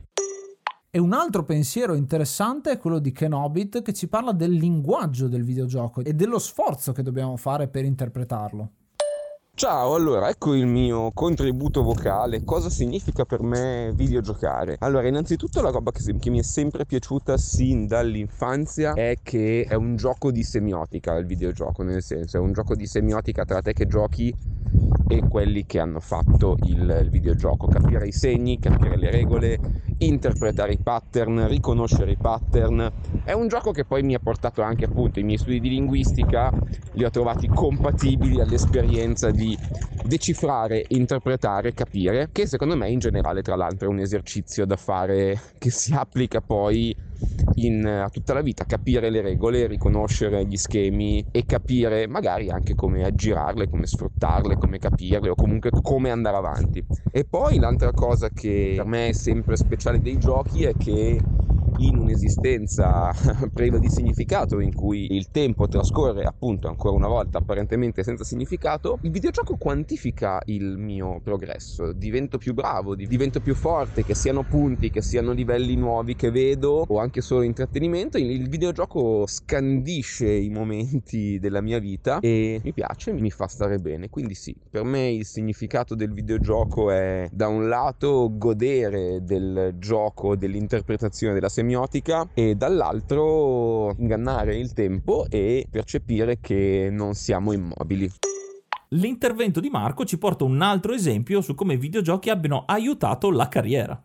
Io sono Marco Puttelli, podcast, il mio podcast si chiama We Are Makers e accolgo l'appello di parlare di videogames, videogiochi, come sono entrati nella nostra vita e se hanno avuto un ruolo. Ebbene, innanzitutto io ho 52 anni compiuti, per cui parlare di videogame mi fa venire un sacco di nostalgia perché mi ricorda i miei 12 anni quando iniziarono ad apparire in bar e sali giochi gli scatoloni con i primi videogames stile Pac-Man, no? dove tu mettevi 50 lire e tentavi i record, poi c'erano i trucchi. Devo dire che non, essendo piccolo non è che si stava molto tempo al bar o in sala giochi, capitava che ti portassero i tuoi genitori magari in sala giochi, magari quando andavi al mare. Tra l'altro io ho fatto la, le elementari al mare, al Lido delle Nazioni e per cui avevo sempre la sala giochi a disposizione, per cui lì è nata la mia grande passione, che si è evoluta dopo i 15 anni con l'avvento degli home computer, no? quelli che collegavi alla televisione, dapprima il VIC-20 che era estremamente limitato e poi finalmente il Commodore 64 che scelsi al posto della moto, pensate un po'. Commodore 64 che mi aprì un mondo anche nella programmazione, soprattutto mi diede il via alla mia costante ricerca che dura tutt'oggi nella tecnologia, nella semplificazione, nell'uso dei mezzi digitali in ambito aziendale. Ed è stato proprio il Commodore 64 la mia startup informatica, anche di videogame, in particolar modo strategici, gioco di calcio. Io tutt'oggi a 52 anni lo ammetto, gioco a FIFA 21, meraviglioso, soprattutto nella parte foot, chi lo conosce sa bene a cosa mi riferisco, cioè la compraventa di giocatori speciali per poter formare un team e sfidare avversari di tutto il mondo online ogni weekend in una sorta di Champions League. Fantastico. Quando ero piccolo avrei sognato una cosa del genere, eh, bellissima proprio, cioè il fatto di connettersi e giocare con altri, meraviglioso. In questo caso io sono sempre stato appassionato dei giochi di calcio. E però come hanno segnato la mia vita? L'hanno segnata perché il fatto di approcciarmi, in questo caso al Commodore 64, che poi diventò l'Amiga, che poi diventò il 286, mi ha permesso già dai primi anni di lavoro di essere più avanti rispetto ai miei coetanei, perché quando io avevo 22 anni e lavoravo al Gazzettino al Messaggero Veneto, ricordo che all'arrivo di questo 286 o 386 erano tutti atterriti. Ebbene, io ero l'unico che sapeva accenderlo, sapeva entrare, avevo già imparato a usare il DOS per creare proprio dei videogame strategici che facemmo sul gioco del calcio meravigliosi. Eravamo giovani, come si suol dire, però se non ci fosse stata questo mio inizio con videogame e il Commodore 64, probabilmente non avrei avuto questa passione nella ricerca costante della semplificazione tecnologica in ambito aziendale, per cui essere portati al computer, no? non vederci una barriera, ma vedere un'opportunità. Questo per me sono stati i videogame nella mia vita fino ad oggi. Mike di Arcade Story ci parla molto di coesione nel suo intervento. Beh, per trovare una risposta bisogna andare un po' alle origini, ovvero quando per la prima volta scoprì i videogiochi attraverso il VIC-20 ereditato dai miei fratelli più grandi. La prima cosa che mi viene in mente è il eh, giocare di nascosto. Ecco, per me videogiocare all'epoca quando ero ragazzino era giocare di nascosto perché mio padre non vedeva di buon occhio questa cosa, era una perdita di tempo. All'epoca comunque i videogiochi erano considerati una perdita di tempo, sto parlando agli inizi degli anni 80. Quindi sicuramente la prima cosa che mi viene in mente è questa, la clandestinità. E poi diciamo che un'altra cosa significativa che mi viene in mente è la condivisione. Secondo me videogiocare significa condividere un'esperienza con qualcun altro. Io ho sempre apprezzato tantissimo il giocare in cooperativa. Non mi riferisco alle live, al giocare live online di oggi, ma mi riferisco proprio ad andare a casa di qualcuno, prendere il joypad in mano oppure andare in sala giochi e inserire due monete per giocare insieme a un altro amico. Ricordo molto molto bene quando andavo in sala giochi, la, la, la prima sala giochi che frequentavo, il Venusia, e mi facevo le partite in doppio a Double Dragon. Quindi questa è stata sicuramente la prima esperienza di condivisione. E poi, insomma, a casa di un amico a giocare a Tomb Raider in due, ovvero uno andava avanti e l'altro magari guardava meglio lo schermo per trovare dei passaggi, delle, degli easter eggs, degli oggetti da trovare. Quindi era, anche se considerato un gioco per un solo player, era comunque un momento di condivisione. Per ultima, ma non meno importante, io aggiungerei emozione. Sia nel passato, ma anche nel presente, determinati videogiochi hanno suscitato in me emozioni molto molto molto forti, anche perché magari probabilmente l'immedesimazione nei protagonisti di questo gioco era talmente forte che hanno suscitato in me quest- queste forti emozioni. Quindi ecco, per me videogiocare sono queste tre cose: clandestinità, condivisione ed emozione. Il campione SFC ci racconta di come approfondire un gioco per accrescere le proprie capacità. Videogiocare per me ha significato tante cose, ma partiamo dall'inizio. Da ragazzino i videogiochi erano un mondo completamente nuovo ed ogni schermata era come una scoperta. Nuovi personaggi, nuove avventure, nuove situazioni, nelle quali venivi catapultato come ad esempio essere il pilota di un'astronave che combatteva contro gli alieni, un campione di arti marziali, un uh, cavaliere medievale che doveva salvare la principessa da un drago malvagio e tante altre cose. Tutto questo questo per un ragazzino dell'epoca era davvero qualcosa di affascinante, anche perché non sapevi mai cosa realmente ti aspettava quando andavi davanti a un cabinato nuovo. In seguito i videogiochi per me sono diventati un mezzo per socializzare. In sala giochi ho stretto tantissime amicizie e molte delle quali le mantengo ancora adesso. In particolare i giochi ai quali ho socializzato di più sono stati Street Fighter 2 e Mortal Kombat 2. Lì capitava spesso che nascessero amicizie tra una rivalità e l'altra. Sarà magari anche per questo che eh, ho sempre preferito i giochi in versus rispetto ai giochi in singolo.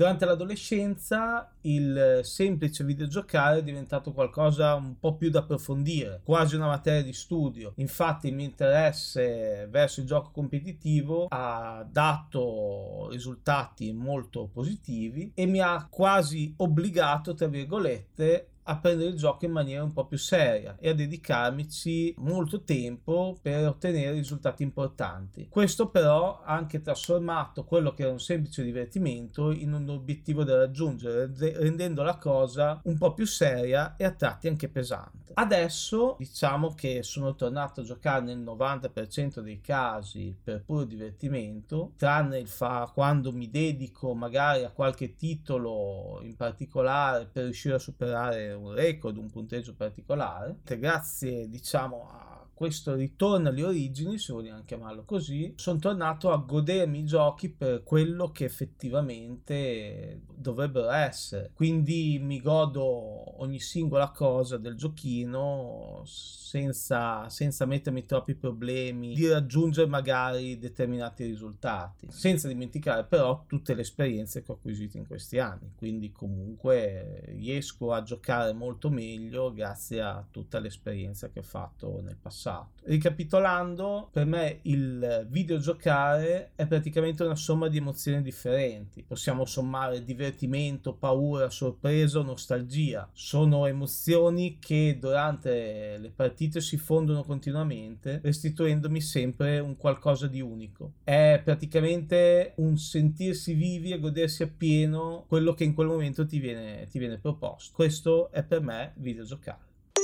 e gli amici del triangolo nerdangolo ci parlano come il videogioco sia talmente importante da diventare stile di vita.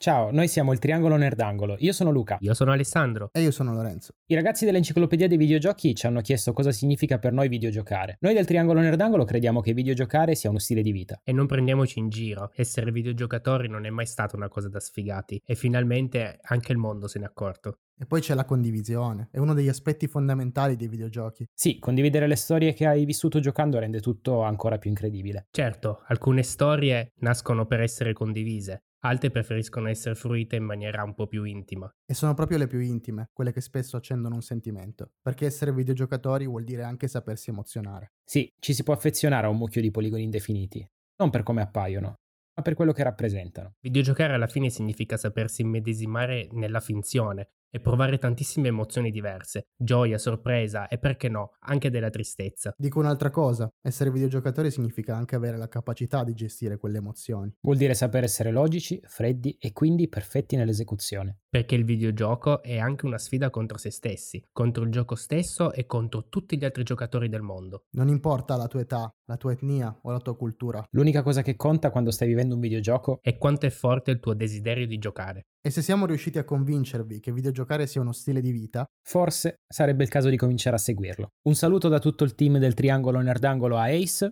a Yoga e a tutti gli ascoltatori dell'Enciclopedia dei Videogiochi. Una vita piena di ricordi legati ai videogiochi è quella di Raffaele Maione.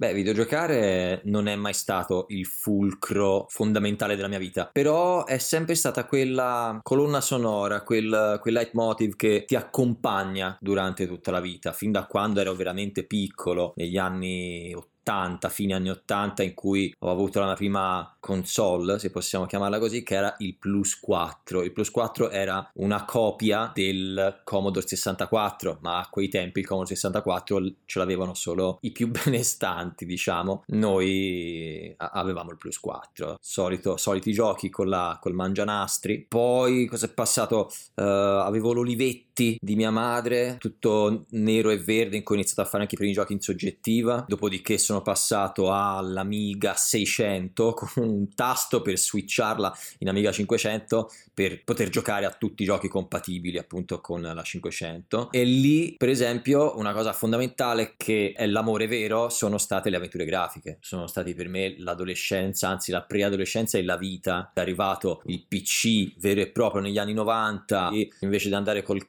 calcio come tutti i miei compagni, io mi ero lanciato sulla pallacanestro, sull'NBA, mi ero fatto il mio proprio personaggio, fattezze similissime, ma ovviamente schiacciavo a canestro nonostante fossi un nano, ma va benissimo così. E vabbè, oggigiorno abbiamo invece gli smartphone e anche lì continuo a giocare come un bimbo. Non penso che finirò, che smetterò mai di giocare, anche perché ormai ho fatto mio il vecchio adagio di Dostoevsky che diceva appunto non alzatevi mai dal tavolo da gioco, perché quando lo farete scoprirete di essere diventati troppo irrimediabilmente vecchi.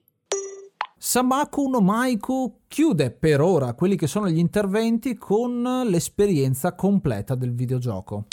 Per questo audio ho pensato più volte di scrivere un intervento affinché fosse preciso e meno istintivo, ma la domanda, secondo me, è forse tra le più meritevoli di spontaneità che possono essere mai fatte. D'accordo? Quindi vi dico questo, per me videogiocare è un'esperienza completa di quello che l'opera corale che il videogioco è vuole rappresentare essere. Sembra un po' una supercazzola, ma è lo stesso, diciamo, processo di immersione, interazione, analisi e quindi studio che si può avere quando conosci magari le meccaniche dietro al cinema, ai visual effects, alla regia, al montaggio e vai a vedere un film. Non ne sei distaccato perché stai capendo cosa muove i fili, no? Del giostraio. Tuttavia, con la sensibilità giusta, riesci a fare due cose immergerti completamente nell'opera e contemporaneamente saperne apprezzare anche le regole e quello che nasconde dietro quelle magiche quinte. Con il videogioco è esattamente questo al quale però si aggiunge un universo chiamato proprio il concetto di vivere nel gameplay, da appassionato da hardcore gamer, quale io sono. Il completismo, sfide, capacità, apprendimento,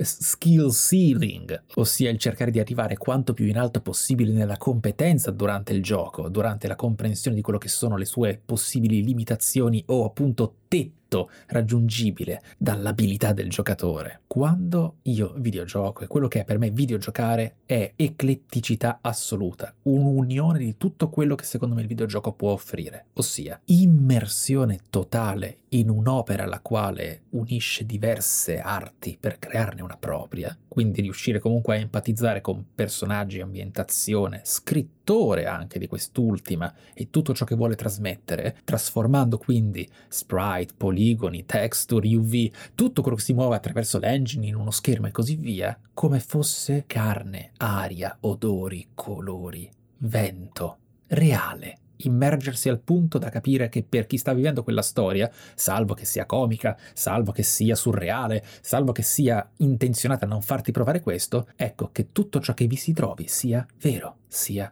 concreto. Quindi, appunto, empatia con quello che vuole trasmettere e allo stesso tempo amarne profondamente la sua deframmentazione in diverse parti, lo studiarle, analizzarle, comprenderle e quindi anche infine imparare la prossima volta a essere molto più competente nel farlo, a velocità e precisione maggiore. Riconoscere una meccanica di gioco, un genere, un autore, per me è qualcosa di incredibilmente animato il videogioco, sia pad alla mano che invece spina attaccata al cervello e professione. Lo amo profondamente.